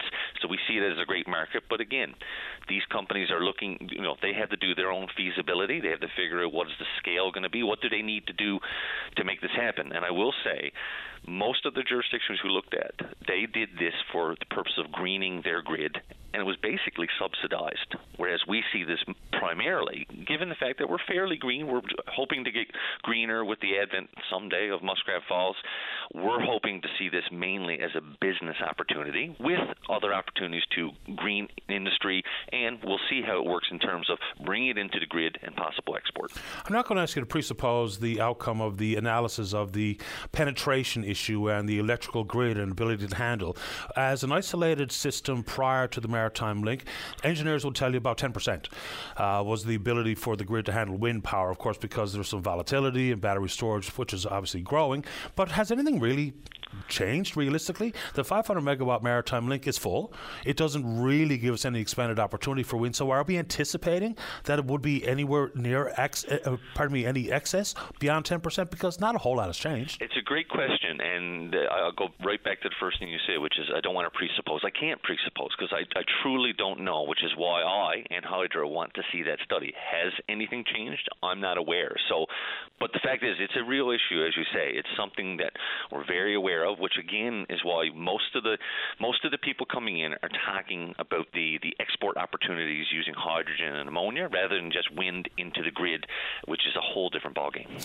Is the government willing to commit? And again, there's still a bunch of hypotheticals in play, but if we have big players with real money coming in, whether it be the John Risley's of the world, and they've got business models that has export markets elsewhere, can the government commit to not putting money behind these entities? Because if they can't fund their own business model, and the economic upside here is vastly different than mining with the tax base created and the royalties flowing. Same with the oil and gas industry, maybe a little bit different than the fishery. But the economic uptick here is maybe some R&D, some upfront jobs and planning and the manufacturing, ongoing operations, probably not a whole lot of jobs. So can the government commit to not putting money behind any of these entities? Well, what I would say to you is that's never been our mindset in any way, shape, or form. We've always seen this as companies need to come in and figure out how to make this economically and technically feasible for themselves. Uh, our our goal is to figure out how do we get the best return for that resource. So we haven't talked about subsidization. It has not been a part of our conversation. There certainly hasn't been any commitment of that on any on any level. Uh, our big thing is obviously we want to figure, you know, what's the fiscal structure that we're working on in terms of the resource because we have to be realistic. If you price yourself out of the market, someone else will jump in. Uh, the other side is figuring out what are the benefits agreements going to be here in terms of employment and employment numbers. Uh, and you're right. I mean, the biggest part of this is in your construction phase, uh, the first three to five years. After that is not a huge number, but again, that that's all vol- not volatile. That all changes too, depending on the size and scope of a project. I mean, I've had people talking about 200 meg uh, wind farm versus people talking about a gig plus. Those are two hugely different things with different capital costs, and we'll have to consider each one uh, differently. But I think the biggest takeaway from all of this process, certainly what was forefront in my mind, was look, we need something that's open, that people see it, they feel they're on the same playing field, that we haven't picked favorites, that we're giving everybody a chance, and at the end of the day, our considerations based on what do we feel is the best value. Uh, I certainly don't see myself as like I, I see the benefit of this coming long after I'm done with politics. Uh, but I would like to know that I put something in place that will have value then, rather than something that uh, is not seen po- uh, positively later on. You talk about value and not wanting to price ourselves out of the ball game. What do you envision as the process to ensure that the sweet spot has been hit on value? Because you can say Nova Scotia is bullish on this and other entities up and down the uh, northeast coast of uh, the United States and Canada, but Wind you can't really value, but you can certainly value deep water ports and proximity to market. So a port in Nova Scotia doesn't or shouldn't have the same value as a port on the island here because we're talking about the difference in the distribution of the hydrogen, for instance. So how do you hit the sweet spot on the value well, of the deep water and access to market? Because if I'm putting forward a business model, my transportation costs are near the top three of my considerations. So with proximity to market being such a massive one here, how do you hit the sweet spot? That's that's the million dollar question, really. Is you know, and that's what we need to figure out. So there's and a number of things we uh, will do to try to figure out what the sweet spot is, and one of them being looking elsewhere to see what's been done, uh, having discussions currently to see what's being considered elsewhere, uh, looking at where those markets are and who wants it, uh, who's prepared to, uh, to you know come, who's prepared to come to the plate, but also keeping in mind, you know, we have a lot. We feel we have a lot of strengths, like you say. We have the proximity. Uh, we have the resource, which is recognized as you know best in class. We have a, we have the workforce here that I think can handle it. Uh, so we feel we have a really strong chance, but we also have to figure out what are those limitations. Some of them that we're going to figure out along this process. So like that that's the question. I cannot give an answer, uh, but that's the reason now that we're putting in place a process that's going to allow us to hear from uh, you know proponents, here from other jurisdictions. I, again, I plan on discussing this with uh, European countries uh, very soon again to figure out what these needs and opportunities are, and then the goal is to take all this information and try to figure out where do we need to be to make this a reality, and keeping in mind the fact that again this is new. It seems like it's ramping up. There's people that want to get into places with offtake agreements. Um, certainly, Europe's uh, energy uh, crisis, we'll say, has changed a lot of things, has certainly sped things up. Uh, so there's a lot of different factors, is the best I, I, guess I can tell you at this point. When we come back, we're going to be speaking with the Liberal member for Burgeo-La He's the Minister of Industry, Energy and Technology. Talk about the fact that the government is now open to proposals for wind based projects. Lots of questions. We'll hear from the Minister right after this. Don't go away. Take a break. Join us weekdays from 1230 to 1 p.m. as we discuss anything and everything that's happening now. It's all on the table during your VOCM lunch break. Welcome back to the program. As advertised, join us on line number one is the Liberal member for Burgeo-La He's also the Minister of Industry, Energy and Technology. That's Andrew Parsons. Minister Parsons, you're on the air. What have we done, if anything, at this moment in time to capture as much as we can in the R&D side? Because it's one thing for, again, I'll just use Mr. Risley's name because he's been in the headlines with a proposal for a project here. So have we done anything with TechNL, C-CORE, the Marine Institute, and otherwise? Because if we can capture the R&D, that comes with a proprietary value. That's an IP. Absolutely. That's something we can monetize in the future as opposed to a company brings it, keeps it, uh, stows it away. They experience all the growth and the monetization of it, and we get nothing, you know, based on other than tax-based jobs and whatnot. Have we done anything to ensure R&D can be kept here? Absolutely. So there's a bunch of different parts to this. So along this consultation part, we've worked very closely with EcoNext here in the province. We work very closely with Energy NL. So they were consulted the entire way, uh, and, and they have been a part of this, and basically they're in fact they're some of the best uh, expertise I think we have here is having these people that represent industry and academia, and just people, certainly knowledgeable people and people within the industry. And everybody sees this. They're, they're very interested in figuring out what their opportunities are.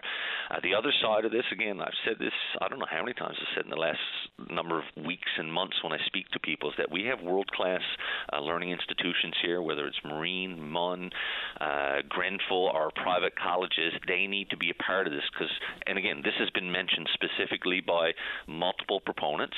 Um, R&D is something we need to work on. So when you're building an industry, you need to build that expertise. No different than when we started the oil industry many years ago.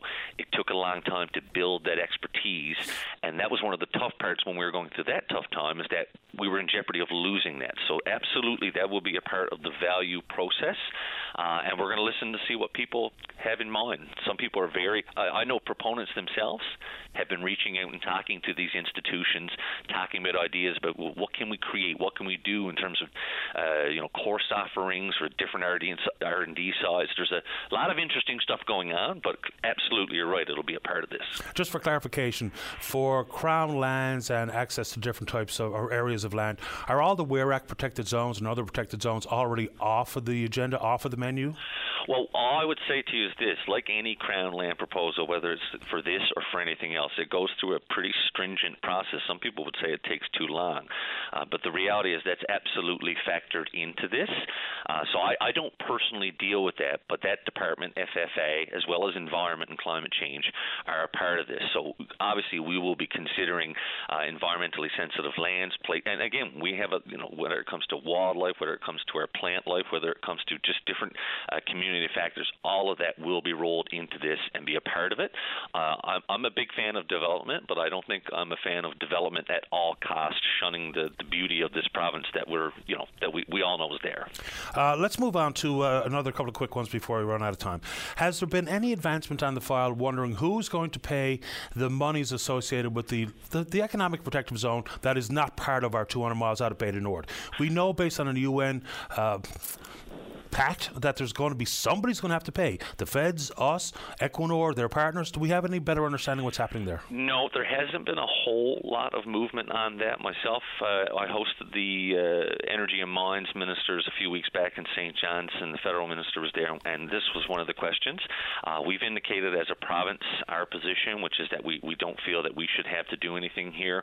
Uh, I think the feds are going to push back on that, and, prob- and again, whether they try to push it back on us or on the the operators. Uh, but I can't say that it has advanced any at this time. It seems like it's gone uh, a little bit quiet, so nothing new to really report. And significant monies when push comes to shove. Oh, it's it's not a small amount, which is why it will be important and is not going away. But there's just nothing new to uh, put out there on it. Uh, reading between the lines, uh, the federal minister Stephen Guilbeault, he was really quite firm and said things after uh, the environmental assessment was released for Nord is that it's going to be tough with the new parameters to pass anything through the Impact Assessment Agency of Canada. Little bit of change of tone coming from the minister now. Flexibility associated with the industry to hit the emissions targets. Did you read anything into it as it relates to further proposals and production opportunities here, or what, what did you make of it? Well, I guess what I can say is that I haven't had specific conversations with the ministers on it, so anything I'm saying is something I surmise. I think there was a lot of pressure when Bay du Nord was approved, uh, a lot of pushback, obviously, on that. Uh, but I think we also had to be pragmatic and practical to realize that we have a role to play in the global energy situation, and that's why I think there's more a growing recognition that we have an opportunity here to be a part of it. But putting in mind stringent standards, I think Bay du Nord has the opportunity to be uh, a world leader when it comes to uh, you know emission reduction and they're saying that has to be a part of what's going forward. We've said all along. I mean, our position never changed. Why should we be punished here uh, for having a resource? Why would we step out of that market and let other less stringent mar- uh, countries step in there? We have a role to play. Maybe there's a growing realization that uh, that you know we think we're right here. Uh, but look, it, when it comes to this, we just we continue to put our head down, move forward, work with operators. Um, right now the big thing with du Nord, I guess with Equinor is, uh, you know, trying to figure out benefits agreements, which is a, an ongoing process, uh, and keeping in mind that we want to extract the best value from the resource that belongs to us. How many pro- how many proponents came forward to operate at Bull Arm? Uh, you know, we've heard there's a couple of entities come from Scandinavia, and of course local DF Barnes and otherwise. How many came forward, and how did we land there? I don't have an exact number on that. We've had a number come forward. In fact, we've had a lot of people express interest in taking it over or taking it off our hands, uh, but we've never gotten to a point, I think, where we feel that letting it go would be in the province's best interest. It's a huge resource. I think it's going to be especially important uh, in the next number of years. Uh, there is work planned going on right out there now. I know DF Barnes has been doing some, so I, I don't have an exact number. I wouldn't know. I probably have to check with uh, Oilco on that to see it. Uh, but certainly, it's an it, it is an asset, and I don't think it's one that we are prepared to move from uh, uh lightly. We'll say. Uh, last one, and I apologize, but I'm going to bounce back to Win for a second. Can you tell us that the priority will be given to projects that are much more in line with hydrogen electrolysis and exportation? Because let's say, for instance, a commercial entity, I'll just pick one, a mine, which is power intensive. They put, put forward a proposal, put up a wind farm, and the possibility for unused power to come back to the grid. Everything that is not about hydrogen for export could indeed have an implication regarding rate mitigation at Muskrat Falls, because no matter how we slice it, less people using, less entities buying hydropower from from Muskrat in particular means I pay more per kilowatt hour. It's a funny old arrangement that we got ourselves into. so can they be put down the priority list because that's probably going to be most unwelcome by the So a few things. Number one, you're absolutely right. Even like nothing has been simple moving forward with this, with the situation we find ourselves in as it relates to muskrat and future opportunities, and and you know what what people of province have to pay for that.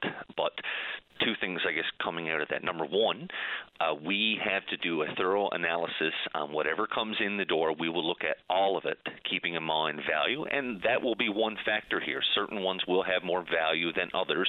What are the pros and what are the cons? What are we getting out of that? The other side of this is that we still have a lot of work to do. We're waiting to hear back from Hydro to figure out what we can actually do here.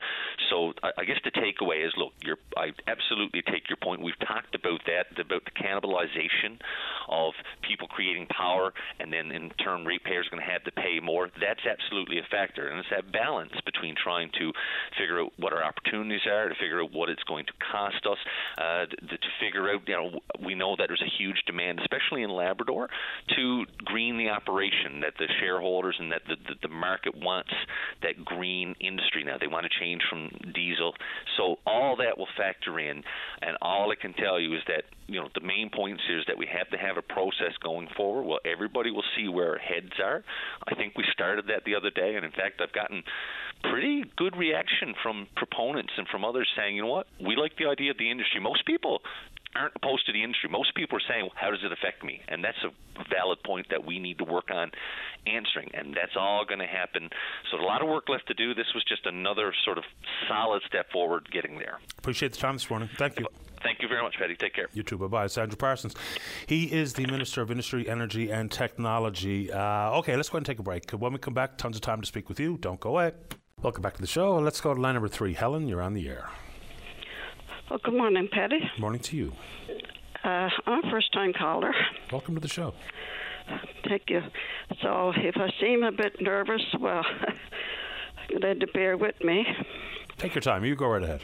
I'm I'm calling in response to this lady, uh, Margaret. Her son went missing. I was listening to her there yesterday morning. Yeah, Margaret Tucker. Yes. Mm-hmm. Well, uh, response to, to her call, like I just want to relate to her. And, um, my son went missing. We didn't know where he was for 10 years. We didn't know if he was dead or alive. So, but any, anyway, uh, I think the reason why that he did that was because uh, about 10 years prior to that, some uh, someone had uh, had uh, ran ran him ran him down and broke his ankle, and he was very disturbed and upset about it and everything. He said, he said, where it was, the guy or lady took away what bit of life he had. He said because he couldn't get out and about because he loved the outdoors, or walking and riding his bike and um, you know anything got to do with the outdoors. So anyway, he called. He called at that time. He called my daughter in Ontario, and he said, uh, "He said I gotta leave." He said, "So he said." Uh, I'll, he said, I'll let the, the rest of the family know, but nobody else knew, uh, heard about him since then, then, right? He said he had to go, and we had a contact number. He said, tell, tell the rest of the family not to contact that number, right? So we we didn't. So we we respected his wishes, right? Okay, it's just this is a fascinating story. So he left, and for ten years you didn't hear from him. You didn't know if he was alive or dead. Where did he go? Uh, well, that uh, we we right now we we we still don't really know. Well. Uh, he he was very very confused and disturbed, and he was very uh, very in a lot of pain, like emotionally and physically, right? With his broken ankle, everything, ankle and everything, he had to go and and get help. Help.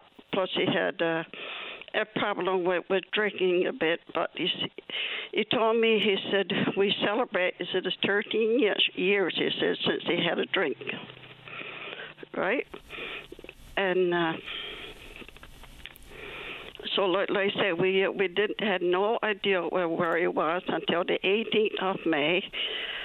My phone rang and uh, and I picked it up and I answered and I saw uh, 613 because it always in the back of my mind because we there was nothing else we could do only keep praying to God or whatever that he would phone or show up or somebody would see him or whatever, right? And uh, so anyway, I saw the 613 and I don't remember the other numbers. I said hello anyway because I don't I don't usually an- answer uh, numbers that I don't know because of so many scams those days. Right. So I said hello anyway, and this fellow said hello. And then I didn't recognize the voice, and then he said, uh, "Is Helen there, please?" And well, I said, uh, "Who wants to know?" He said, "Mom, is it? Is it is me?" I, called said his name. I'm not allowed to say the names on open line. Well, right? you can say the name of your own son if you want. Okay. He said, Mom, yes, it is Lewis. I said, What? But we were on the phone then for a bit, I suppose, close to two hours, but but he tried to tell me, but like I say, you're trying to put all those years, you know, grasp all those years into one hour or two. You know what I mean? But I don't remember too much of the conversation. So then I called the family, then I let them all know, and we were all so glad. Honest to God, we were. I can only imagine. So, where is he now? Have you been in the same room with him? What What's going on? Oh no, no, no. He's not here. He's still on the mainland. But you haven't seen him since he reconnected via the telephone. Uh, I've seen a picture of him. And what's his life been? Uh, Does he have a family, or what, No. what's he doing? No, he no, he don't don't ha- he don't have a family. No, no, he, he's on, he's on his own. He's a bachelor. How old was he when he left? Uh, when when he left to go away, well, he's fifty three now. My age. Uh, your age. Uh, uh, when he left to go away, so he's been up there for twenty odd years. He would have to be about thirty three, right? Okay. Thirty three when he left. Man. So, how were you able to not use that contact number that you had floating around? I I know you said you wanted to respect his wishes, but as the mom and, and, and as a dad, I'm not so sure I would have had the emotional strength to not call that number, to not try to find out what's going on. How did you resist? Um, well, his father's not alive anyway. His father died 11 years ago. Okay. Um, well, well, he told us, but he, he never called me. He called his sister in Ontario, and and he said, uh, "Don't call that number." He said anymore because he he had to go. Like I said, we didn't know for sure what was going on. Right? We were, you know, we didn't know what was going on. Okay. We were kind of scared to call that number, really. I, I, I get it. I wasn't in your shoes, so I don't really know, and nor do I know if I should have asked that That's question. right. You got to walk in someone's shoes Oh. to know, right? Hundred percent. So, are there any plans to for him to get on a plane, or you to get on a plane, and to see your son again, and to Oh, I- hold oh, him? I- And I'm going soon now when everything, when all this and everything calms down. Maybe, maybe, maybe now in the fall. okay. But um, but he, he he got no plans to come home. Maybe for a visit because, like you always said, uh, that's his home now, right? Yeah, I can understand that. You know, I've had one of my siblings who's been in Ontario since uh, they left for university 30 years ago or more. So I understand that concept. This is truly a fascinating story. It really is. It's mind blowing, to be honest. We we calls it a miracle because you know never say never, and like this relate to this woman Margaret. I mean, never ever give up hope, right? It's always in your mind.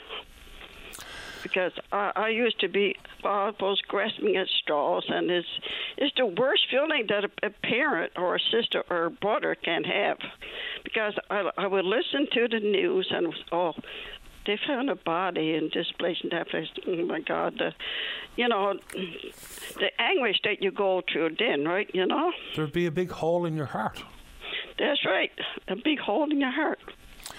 Helen, uh, thank you very much. And I'm sure, you know, for Margaret, I can't speak for her, but she's holding out all the hope that Brandon will come home.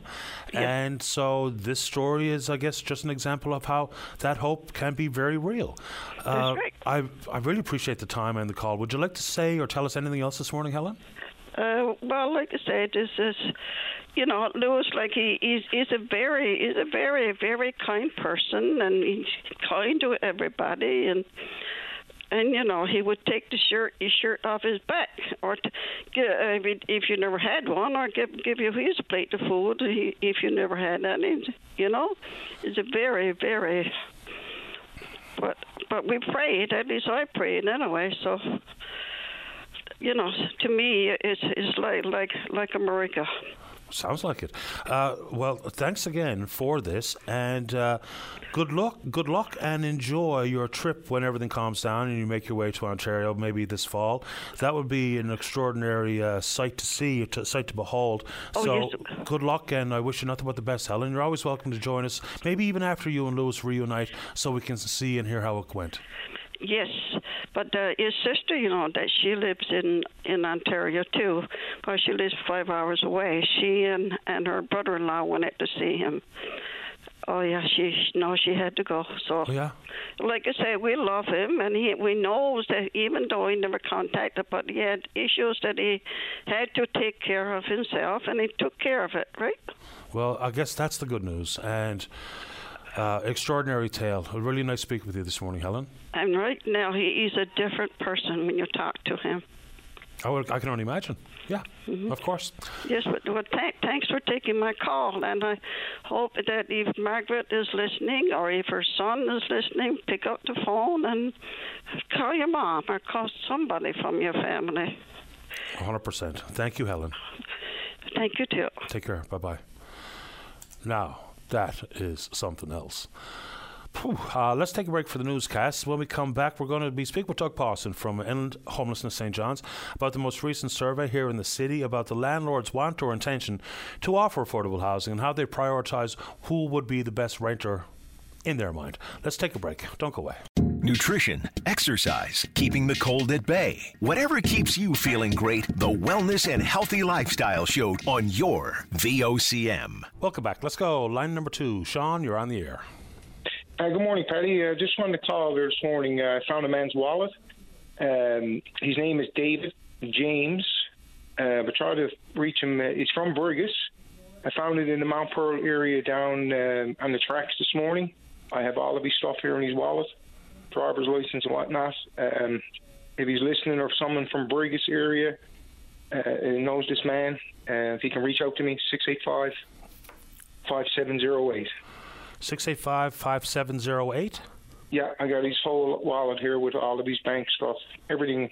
Well, he'll be looking forward to getting that back. David James? I'm sure he's still looking for it. I would be, you know. Yeah, absolutely right. So, David James, if you're a listener or anyone in the Brigus area might know David, uh, Sean found your wallet. Uh, it's 685 5708 to be reunited. Good on you, Sean. Good man.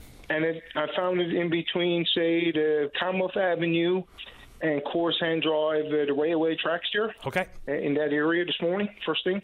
Bravo. Good for you. Uh, good on you for doing this, man. Appreciate So it. hopefully he hears us and he's not panicking and uh, he can reach out and we can uh, get it back to the rightful owner. We got your name, or, pardon me, your name and your number here once more time. David James, or any of his buddies in and around Brigus, 685 5708 to get your wallet back. Appreciate this, I Sean. think that's the other line there now. I'm with you someone now, Patty. Appreciate it. Good stuff. Be safe, everybody. Thank you. You too. Bye bye. There you go. That's good stuff. Uh, let's go to line number one and say good morning to the executive director at End Homelessness St. John's. That's Doug Pawson. Morning, Doug. You're on the air. Good morning, Patty. How are you doing? Not too bad this morning. Thanks. How about you? Good, good. Thanks. Just uh, lots of conversation about uh, you know some landlord uh, surveys and conversations about the lack of uh, availability of affordable housing going on that you're hearing about. I'm sure lots of these days too, eh? A hundred percent. You know, th- I'm not really sure what to make of the survey, to be honest with you. Now you've got boots on the ground, you're on the front line, so to speak. So 53 percent of respondents of the 249 landlords. Now it's worth pointing out that these are small and medium-sized landlords. You know, they have basement apartment or maybe a couple of uh, rental units. These are not the big players with the huge numbers of, of units uh, under their control. So just put that out there. But 53% of them said they weren't interested in offering what we'll call affordable housing, even though we know that's a very complex term. So they say that their number one concern was renting to people with pets. Uh, students were number three, and in the middle there were folks on people are people that were on income support. What do you take away from it? Yeah, well, Patty, I'm glad you sort of put, that little caveat in the front there that it's not necessarily the big landlords. These are a lot of folks with basement apartments, but but nonetheless, a vital um, you know sort of cog in the private market supporting folks who who need affordable housing. Um, you know, I think the one thing that we want to take away from the from the comments and the feedback, which which uh, is you know pretty uh, uh, helpful and insightful, is we just we don't want people to be discriminating based on things like your source of income, if you're an income support recipient, or your family status, your employment status, your ace, race, or your gender, or whether you're a student. So like, there's a lot of things there. We just you know we want to make sure that we're we're following the Human Rights Act when it comes to to renting to folks and not discriminating. And I think that's uh, something that I took from that uh, that that particular question in the survey itself. What do we do with the numbers? Because, like for instance, if I have a basement apartment, it's hard to envision somebody or an entity or a politician or a government telling me who I should and should not rent to. So, what do you want landlords to think about when they hear these numbers? What do you want the general public to think about? Because it's one thing to have the numbers, it's another thing to how to discern them and how to use them and what changes can be made because of them. I don't, I'm not even sure where to go with this. Yeah, I mean it's a really it's a really complex situation, like you like you were saying. Like when we when we even just think about what affordable housing is, you know, there's there's the common definition, which is around 30% of somebody's uh, before tax income. So if you're somebody on income support, your your the the income that you're receiving on a monthly basis you you couldn't afford an affordable housing unit in that based on that definition 20 years ago. So, so when we think about what affordability looks like, it, it, it's quite different. And for folks, especially folks who are lower income, um, you know, women in, uh, with children, for example, um, newcomers, we want to make sure that they have the resources to find the appropriate housing for them, the most suitable housing. And so when we look in St. John's in particular, and, and this may bear out in other parts of the province, but there's high rates of home ownership.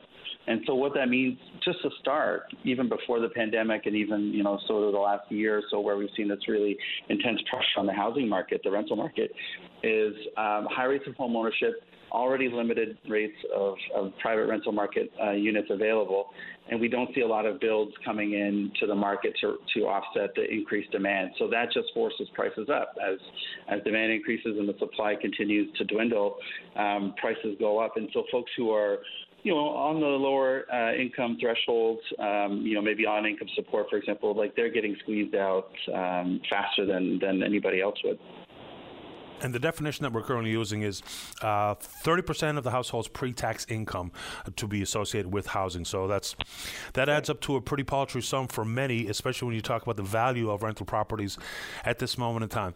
That's so it. if we can't mandate that someone rent to somebody, you know, and there are protections in place for discrimination. But how about trying to address it and understand it? So, if they say that they're worried about damages, lost rent, the rising costs that we're all facing? Are there things we can do to add that layer of assurance or comfort that this can be uh, dealt with, whether it be by the municipality or the province or whatever the case may be, to remove some of those barriers that may be real or not real, but they're in place, perceived or otherwise. So, do you think there's a play on that side that we can make to make things easier and better? Yeah, for sure. I think like I would look at one of the programs that we run at End Homelessness St. John's called Home Connect. Uh, one of the one of the things that we do to support landlords is provide a, uh, a mitigation fund if they're in case of damages, um, and that's just really there to offset risk, perceived or otherwise. Um, and I know for the folks at uh, the landlords that we've been supporting and the tenants across the community that are being supported by community agencies, um, we rarely tap into that fund. And so the, the idea that having that a little bit extra assurance is there is great. Um, but you know we we rarely tap into it, and we're rent, you know those landlords who are working with our, with Home Connect, um, you know they're renting to folks who have uh, who are exiting homelessness and who have housing uh, uh precarious housing history, and so you know the risk on that is probably perceived to be greater than you know renting to somebody uh, with with children or pets. Um, and we rarely tap into that. Not to say that damages don't occur, but you know if there's something that could be created more broadly, that that that, that helps. And and the reason I say that is because we're asking private landlords, and oftentimes, like you mentioned before, you know, like mom and pop landlords to, to take on the, the role of providing a public good like affordable housing. So, you know, how we can support them more broadly uh, to sustain that is, is really vital because we're not replacing it with, you know, um, public or social housing stock at anywhere near the same rate, and nor do we necessarily only want all of that as an option either. So, yeah, those, those are those are supports that could be put in place that could be, you know, tied in with the municipality or with the provincial government um, for those moments. You hear some, like for instance, uh, Councillor Ravencroft at the City of St. John's, looking at the bright side, is that it's not that 53% of respondents don't want to rent to the aforementioned groups, but 47% do. Is there a matter of, you know, sometimes we'll see a story where our landlord will post a picture of the damages that their unit suffered, and that seeps into the psyche of so many other landlords. And all of a sudden, they're more risk averse than they would have been in the past. Is there the need to establish a communication network so that we can really have the fundamentals on the table as opposed to the perceptions that one group or another is going to beat up your unit. Yeah, and that's it. I mean, there's no there's no one group that that could be you know painted with such generalization. There's lots of folks who we've been uh, aware of who are fairly affluent who cause damage to their rental unit. So, you know, it doesn't, it's not unique to one particular population, like somebody sure. who's a student or somebody I can support. I think the, I think the challenge here, you know, in that survey where there was the, the, the 47% who are interested in uh, and able to provide affordable rental units is finding ways to make that, that affordability component uh, an option. And so, you know, we do have access to rental subsidies for folks um, through the through the Newfoundland Labrador Housing Corporation. Um, there are ways to make it more affordable through through municipal levers within the city of St. John's, for example. So you know, finding ways to make that affordable is really important. And I'll give you just some context. So like, if you're a minimum wage earner working full time in the course of a month, based on the current definition of affordability, your your rent would would be about six hundred and fifty dollars. That that's uh, I, I don't know who can find a place for six hundred and fifty dollars, one bedroom bachelor or or larger, um, and that's for folks who are working minimum wage or and even slightly higher. So you know this is a really big component of having a healthy, resilient city. So we'll have to work with the city, the province, and Fed to really figure out ways to make make it affordable and and an option for for landlords to provide because the housing, the current housing market just doesn't. Uh, um, lend itself for those conditions to be successful. We are talking about a less than ideal setting for $650, and everyone knows it to be true. So, uh, again, I say this many times I don't know how people that make ends meet with certain uh, revenue or income thresholds, but then you add in with the explosion of everything we see and touch and pay for, including rent. And it's just, you know, even with these rental numbers, and so many units have been lost, the vacancy rate gone from 7 to about 3.1, whether it be landlords cashing out or long term rentals have been converted to Airbnb. We've got to attend to it soon because even like I spoke with uh, Laura Winters from Stella Circle, I think it was yesterday. If people simply want to boil it down to dollars and cents, if indeed folks end up as homeless people and have to turn to emergency organisations and or shelters, it costs us more in the long run. It's in our collective best interest to understand this and figure it out. A night in the shelter is far more expensive than a night in an affordable housing unit managed by a community group or a municipality. Absolutely, and and for all those reasons that you just listed, that's that's driving that downward pressure on the availability of, of, of rental market, private rental market units, and we just don't see the builds. We don't see the builds happening at the speed and pace that's required to offset the loss of that those those those units. So you know, it forces especially those who are just trying to make ends meet into very uh, precarious and vulnerable situations. Uh, it's good to have you on the show, Doug. Thanks for this. Thanks again, Patty. Appreciate it. It's Doug Pawson. He's you the too. executive director at End Homelessness St. John's. Time for a break. When we come back, we're talking mackerel. Don't go away. Welcome back to the show. Well, I think it was the end of March that DFO shut down the Atlantic mackerel commercial bait fishery. Joining us on line number five to discuss it is the CPC member for Coast of Bays, Central Notre Dame. That's Clifford Small. Good morning, Clifford. You're on the air. Good morning, Patty. How are you today? Not too bad, sir. How about you? Doing well. Uh, first off, before I start talking about mackerel, I'd like to throw out a bouquet to the firefighters that are battling those fires down along uh, Route 360 that heads down to Coast of Bays. And the good news is that Route 360 is up and running again. So uh, that's wonderful. Yep. And thank you very much to these courageous folks that are fighting that fire. Yeah, two helicopters, 29 firefighters, eight pump units all tackling it. They still only have it 7% contained, but enough to reopen that link to the Connaigre Peninsula. So good on them, and hopefully they're safe as they continue their work. Well, it's a little bit damp out there today, so hopefully that'll help. Yep. And uh, another a quick little thing here, I want to throw my moral, moral support behind the people at Green Valley Farms who've tried to help out with our food security issues by growing their beef, uh, red meat business.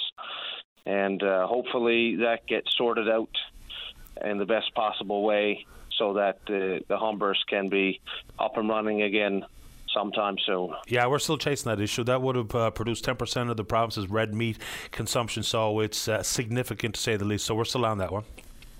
Absolutely, thank you. I just want to. I just want to to help keep that issue alive.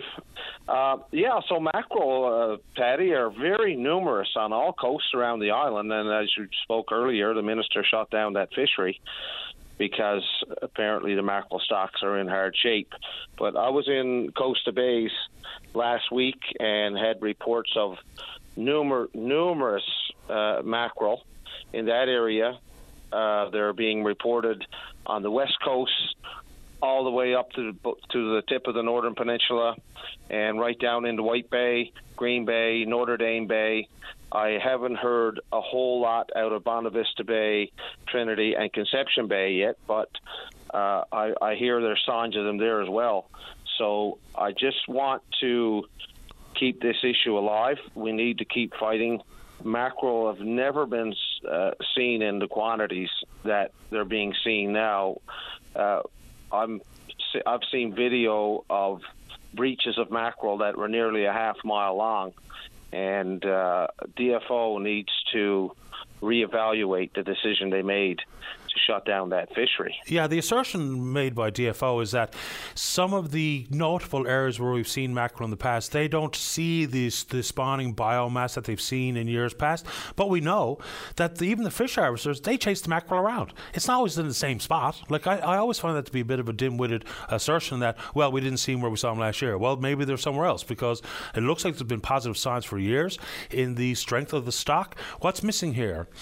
Uh, because when we're trying to couple anecdotal evidence, catch rates, with actual data that's been compiled by DFO, the FFAW and others have been for years yelling for more research to be done in mackerel. It hasn't been done, so consequently, we eyeball something. If we didn't see it the day we were looking, we put a moratorium in place, which has hurt the bait market in particular. Absolutely. There's a huge market for mackerel, and the the quotas dwindled, dwindled down. Last year, it, it was cut from 8,000 metric tons a year before to 4,000, and to this year to none. And the Americans have cut their quota a lot. So the American scientists must not have been finding mackerel in the traditional areas and around the Hudson Channel and, and, and where they normally winter. And the stock is known as an American stock, which I don't understand when the mackerel spend over half the year in Canadian waters. So DFO needs to uh, look at that differently. It's a straddling stock or a, or a, tra- a, moving, migrating stock, but it spends over half its year in our water, so it's just as much ours as it is theirs. Oh, sure. And um, yeah, so it seems like uh, where the science has been uh, carried out, they've they've been coming up with uh, non-traditional results, and that reflect reflects that mackerel are not behaving in their traditional way. It doesn't it doesn't mean that the mackerel aren't there. I heard reports last year that mackerel were our northwest Atlantic mackerel were being found in Iceland. Uh, technicians that were, were buying mackerel in Iceland found that there's a, there's a difference between European mackerel and, and, and our mackerel over here, and the technicians could tell the difference. So we don't really know what's going on with their migration patterns, except that it's changed a lot, and DFO science needs to change with it. And right now, they need to change the decision that they made way back in March because there's lots of mackerel. So maybe they should take a helicopter on a good clear day and fly the coastline and they're very easy to see. They're just sitting there a couple of feet under the water or right on top of the water, and they get all the evidence that they need, and they could even uh, estimate uh, the biomass that's sitting around our coast, Patty. Yeah, I mean it, it's it's sort of a bubbling stock, right? So a fair point on the straddle stock, and migratory patterns have changed for a variety of species based on water temperature, sea ice, and otherwise. So at the same time, where we've got a moratorium on Atlantic mackerel, the global market for mackerel is looking to or forecast to expand by almost four hundred million dollars this year. So, you know, outside of bait, we're a bit on the outside looking in here. So, and then you add to it what is absolutely ridiculous is that the research vessels, or most of the research vessels that DFO has access to, are in dry dock.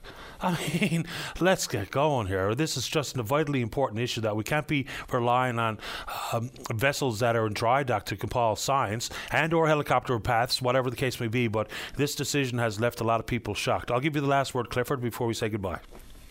Yeah, uh, you're you're exactly right on the money. DFO's budget has expanded by five billion dollars since 2015. That's 100% went into ocean science instead of fishery science.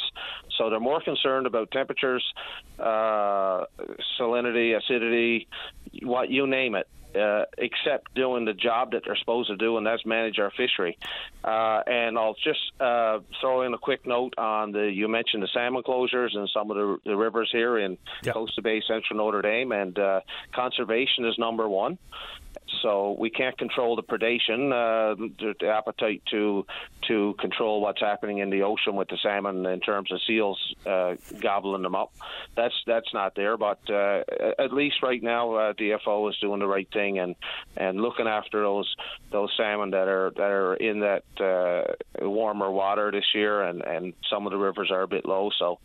Uh, yeah, I'm just. Uh, I I agree with their stance on that. I don't disagree with every DFO decision. No, of course not. Yeah, no, this one- this one had to take place. High water temperature, low water levels is a bad combo. So, and they're not shutting full. Hour before sunrise to 10 a.m., you can still go out and get a line wet. But after that, you have to get off of the river. This hap- this has happened in years past. So this one looks like the only decision available to DFO. Because you're right, not every organization, politician, or party is wrong all the time. this one seems to be the right thing to do. Uh, good to have you on, Clifford. Thanks for the time. Thanks for the opportunity, Patty. Have a great day. You too. Bye bye. That's Clifford Small. He's the Conservative member, Conservative Party of Canada member for Coast of Bays, Central Notre Dame. Let's take a break for the newscast. When we come back, we're speaking with you. Your VOCM mornings with Jerry Lynn Mackey and Ben Murphy, 5:30 to 9 a.m. weekdays on your VOCM. Welcome back to the show. Let's go. Line number one, Anna, you're on the air. Hi. Hi. Uh, I guess I'm I'm a little upset this morning because uh, we are on holidays here in Newfoundland, and um, we were home for a family reunion, which was a joyous occasion, and uh, we had a problem with our car.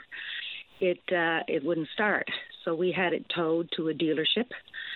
And while it was in the dealership, um, they um, they were quite good. They came out and dropped us off and came back and picked us up uh, to get the car. Um, while the car was being brought to us by a valet, it was hit or they hit something. And now they're saying it's our responsibility because it happened on their parking lot, that it was a parking lot problem. Well, I mean, really, I mean, we were not in the car.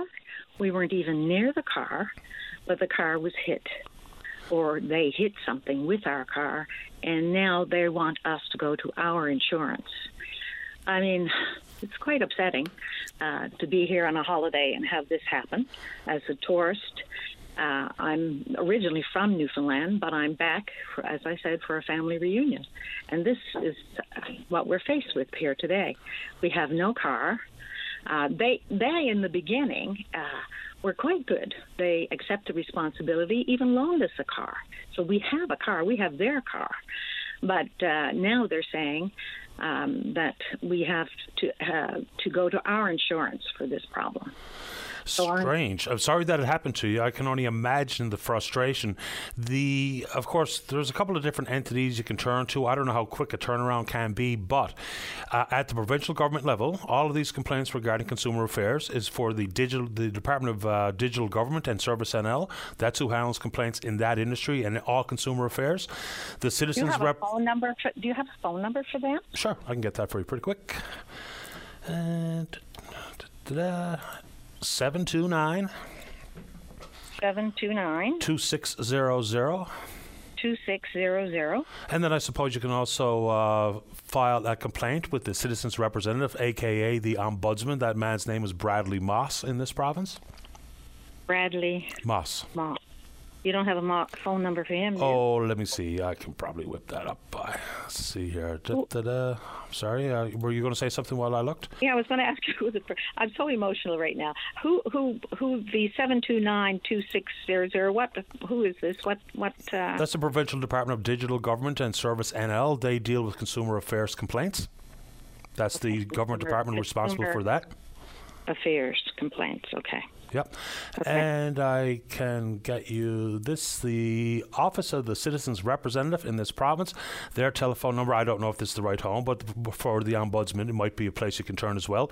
But it's 729 Yes. 7647. But I would deal with the provincial department first because that's the home of consumer affairs. Seven six Uh, 764 for- uh, 7647. seven six four seven. Okay. Okay, so it's seven two nine seven six four seven. But you you suggest that I go to the government one first. Is I, I do because that's the home of all consumer affairs issues in the province, is that particular government department. So I would start with them. Seven two nine two six zero zero. That's okay. the one. Yeah. All right. Thank you very much. You're You've welcome, Anna. helpful. Good luck. Okay. Bye. Bye bye. Yeah, uh, let's go to line number two. Judy Cameron, you're on the air. Hi, Patty. It's Judy Cameron from Carbonear. My yearly call about Tiddly. Welcome back as we place the short stick upright against the brick. right, you know it. there you go. Uh, yeah, I just want to let you know it's our 14th year, but really 15th, but COVID got in the way. And it's taking place this Sunday, 2 o'clock, in at the rec uh, fields in Carbonear. And uh, just uh, anybody is welcome to come and uh, bring a team and see if they can defeat the uh, Carbonear teams, mostly Carbonear teams, but a lot of CFAs as well coming home uh, and joining up there in the teams. Who are the defending champions? The defending champions for the men are the charcoal pots. okay, because Carbonear at one time I think they thought that's where the name came from, and the uh, women's one is the London Road Ladies. Are that, is that London Road St John's or London Road somewhere else? London Road Carbonear, which Okay. is, they were known, the, well, bog trotters were people who lived on London Road, but now it's been very refined and they're now the London Road Ladies. Whatever it takes. So here we go with the 14th annual World Cup. I mean, no less than the World Cup oh no, we think big here in Carbonear. Like you should and would. So how uh, how much in advance do we have to register? Is there any opportunity to show up on the day of? What do people need to know? Well, uh, technically, we'd like people to register. So we really don't want an uneven number of teams, Yeah. but people do show up, and we usually find room for them as well. So, Yeah, because all, all that would end up is gloves. Bring gloves. yes, bring gloves for sure. And you know we Yeah, don't need the champs getting a bye because we have an uneven number of teams. I know. There you go. See, that could happen. So, yep. And thank you, and I appreciate you uh, every year um, giving us a little plug. Happy to do it, Judy. Okay, thanks, Patty. Take good care. Bye bye. All right, bye bye. It's Judy Cameron with the 14th annual World Cup of Tiddly. Let's take our final break of the morning. Don't go away. Welcome back to the show. Uh, let's go to line number four. Good morning, caller. You're on the air. Hi there, Patty. Good morning. Good morning to you. I wish I was one of those callers with a good news story, but unfortunately I'm not. Um, I'm calling about that guaranteed income that was supposed to be passed in April for people with disabilities. That the NDP put on board. It originally started out in Vancouver, and then I heard the doctor on this morning, the doctor of psychology, talking to you. Now, I'm one of those parents whose son just turned 18 this month. He has autism, and now that he's 18, his disability is cut off, his baby bonus is cut off, even though he will physically be in school till he's 21 years old, he is cut off. His autism did not go away overnight. Mm-hmm. I've been fighting for him since he's three years old, 15 years fighting the government and the educational system of Newfoundland to try to get services in place that are pretty non existent. Now that he's, he's an adult, I have to fight again, and it's sad. I'm tired. I am fed up and I'm disheartened about the way the government of Newfoundland and Canada has gone with these people with disabilities. Now, I've reached out to Seamus O'Regan. I've reached out to Jagmeet Singh. I've left voicemails. I've sent emails. And these people are forgotten about. And, and you know, we've become so insensitive in Canada that, and I'm not picking on anyone, but you know what? We forget that charity starts at home, and these people, people in tents, the way Canada's become now, it, it, it's. I'm ashamed to be a Canadian now Because of what, sorry? Because of just so many things. Like, you know, we have disability people out there barely, barely surviving. In my case, if I was one of these parents and said, okay, you know, my son's 18, I'm going to put him in a home somewhere, the government would fund nonstop for him. But because I'm a parent who loves my child and wants to do the best for my child and keep him at home and keep him in school till he's 21. Well, you know, he he he pretty much gets cut off in that situation. The poverty rate of persons with disabilities is just about double of Canadians without disabilities. The new, I can't remember exactly what they called it, the new disability benefit that has been tabled didn't actually hit the floor until early June. So that legislation has not been passed, but that is, it's out there. It's a pledge. It's on the floor of the House of Commons. It was uh, the initial thought on this started back in budget 2021 when there was 10 or 12 or 13 million dollars or something or other talking about eligibility process, but the new disability benefit has not been passed as per legislation yet. And the, and the reason is, as far as I'm concerned, for that, now that the NDP jumped in with Trudeau, it's like everything else, back to the back burner.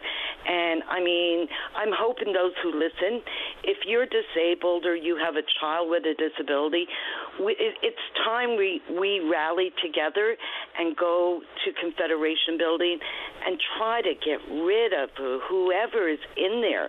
Like this this we are pathetic here in Newfoundland. But isn't it? Uh, I mean, just the fact that there was this supply and confidence agreement between the NDP and the Liberals is the reason why this is happening.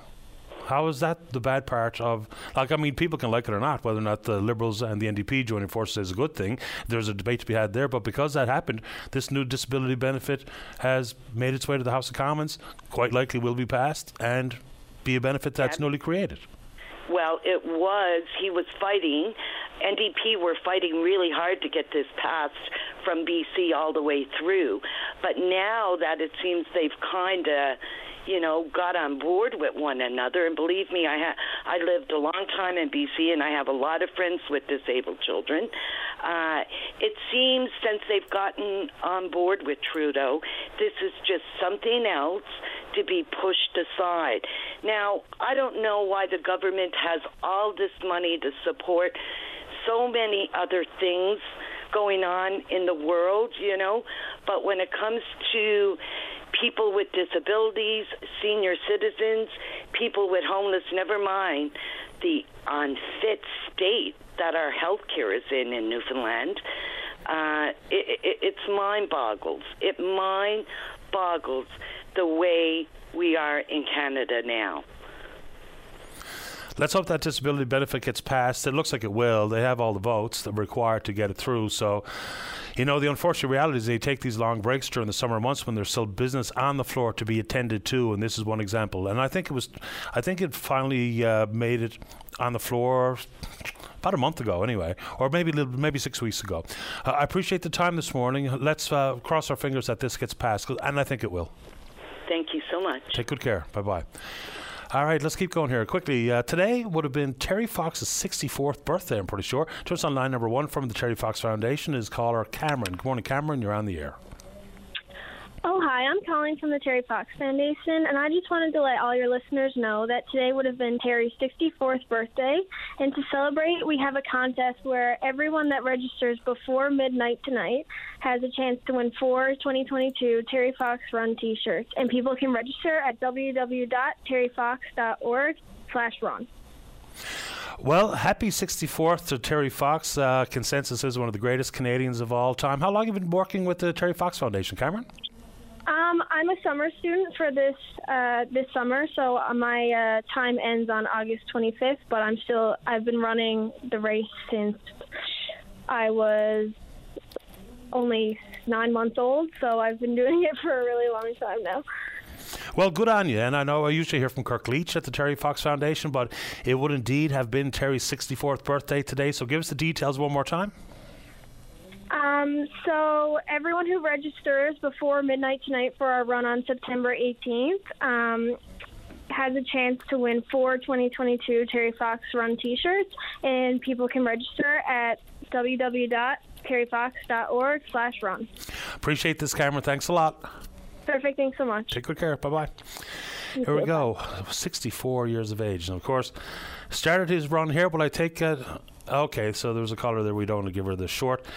End of it, so we don't really have time. But Nancy wants to talk about. I, I believe she's a tourist, so we'll hear what she has to say about her visit to the province tomorrow morning when we will indeed pick up this conversation right here on VOCM and Big Land FM's Open Line. On behalf of the producer David Williams, I'm your host Patty Daly. Have yourself a safe, fun, happy day. We'll talk in the morning. Bye bye.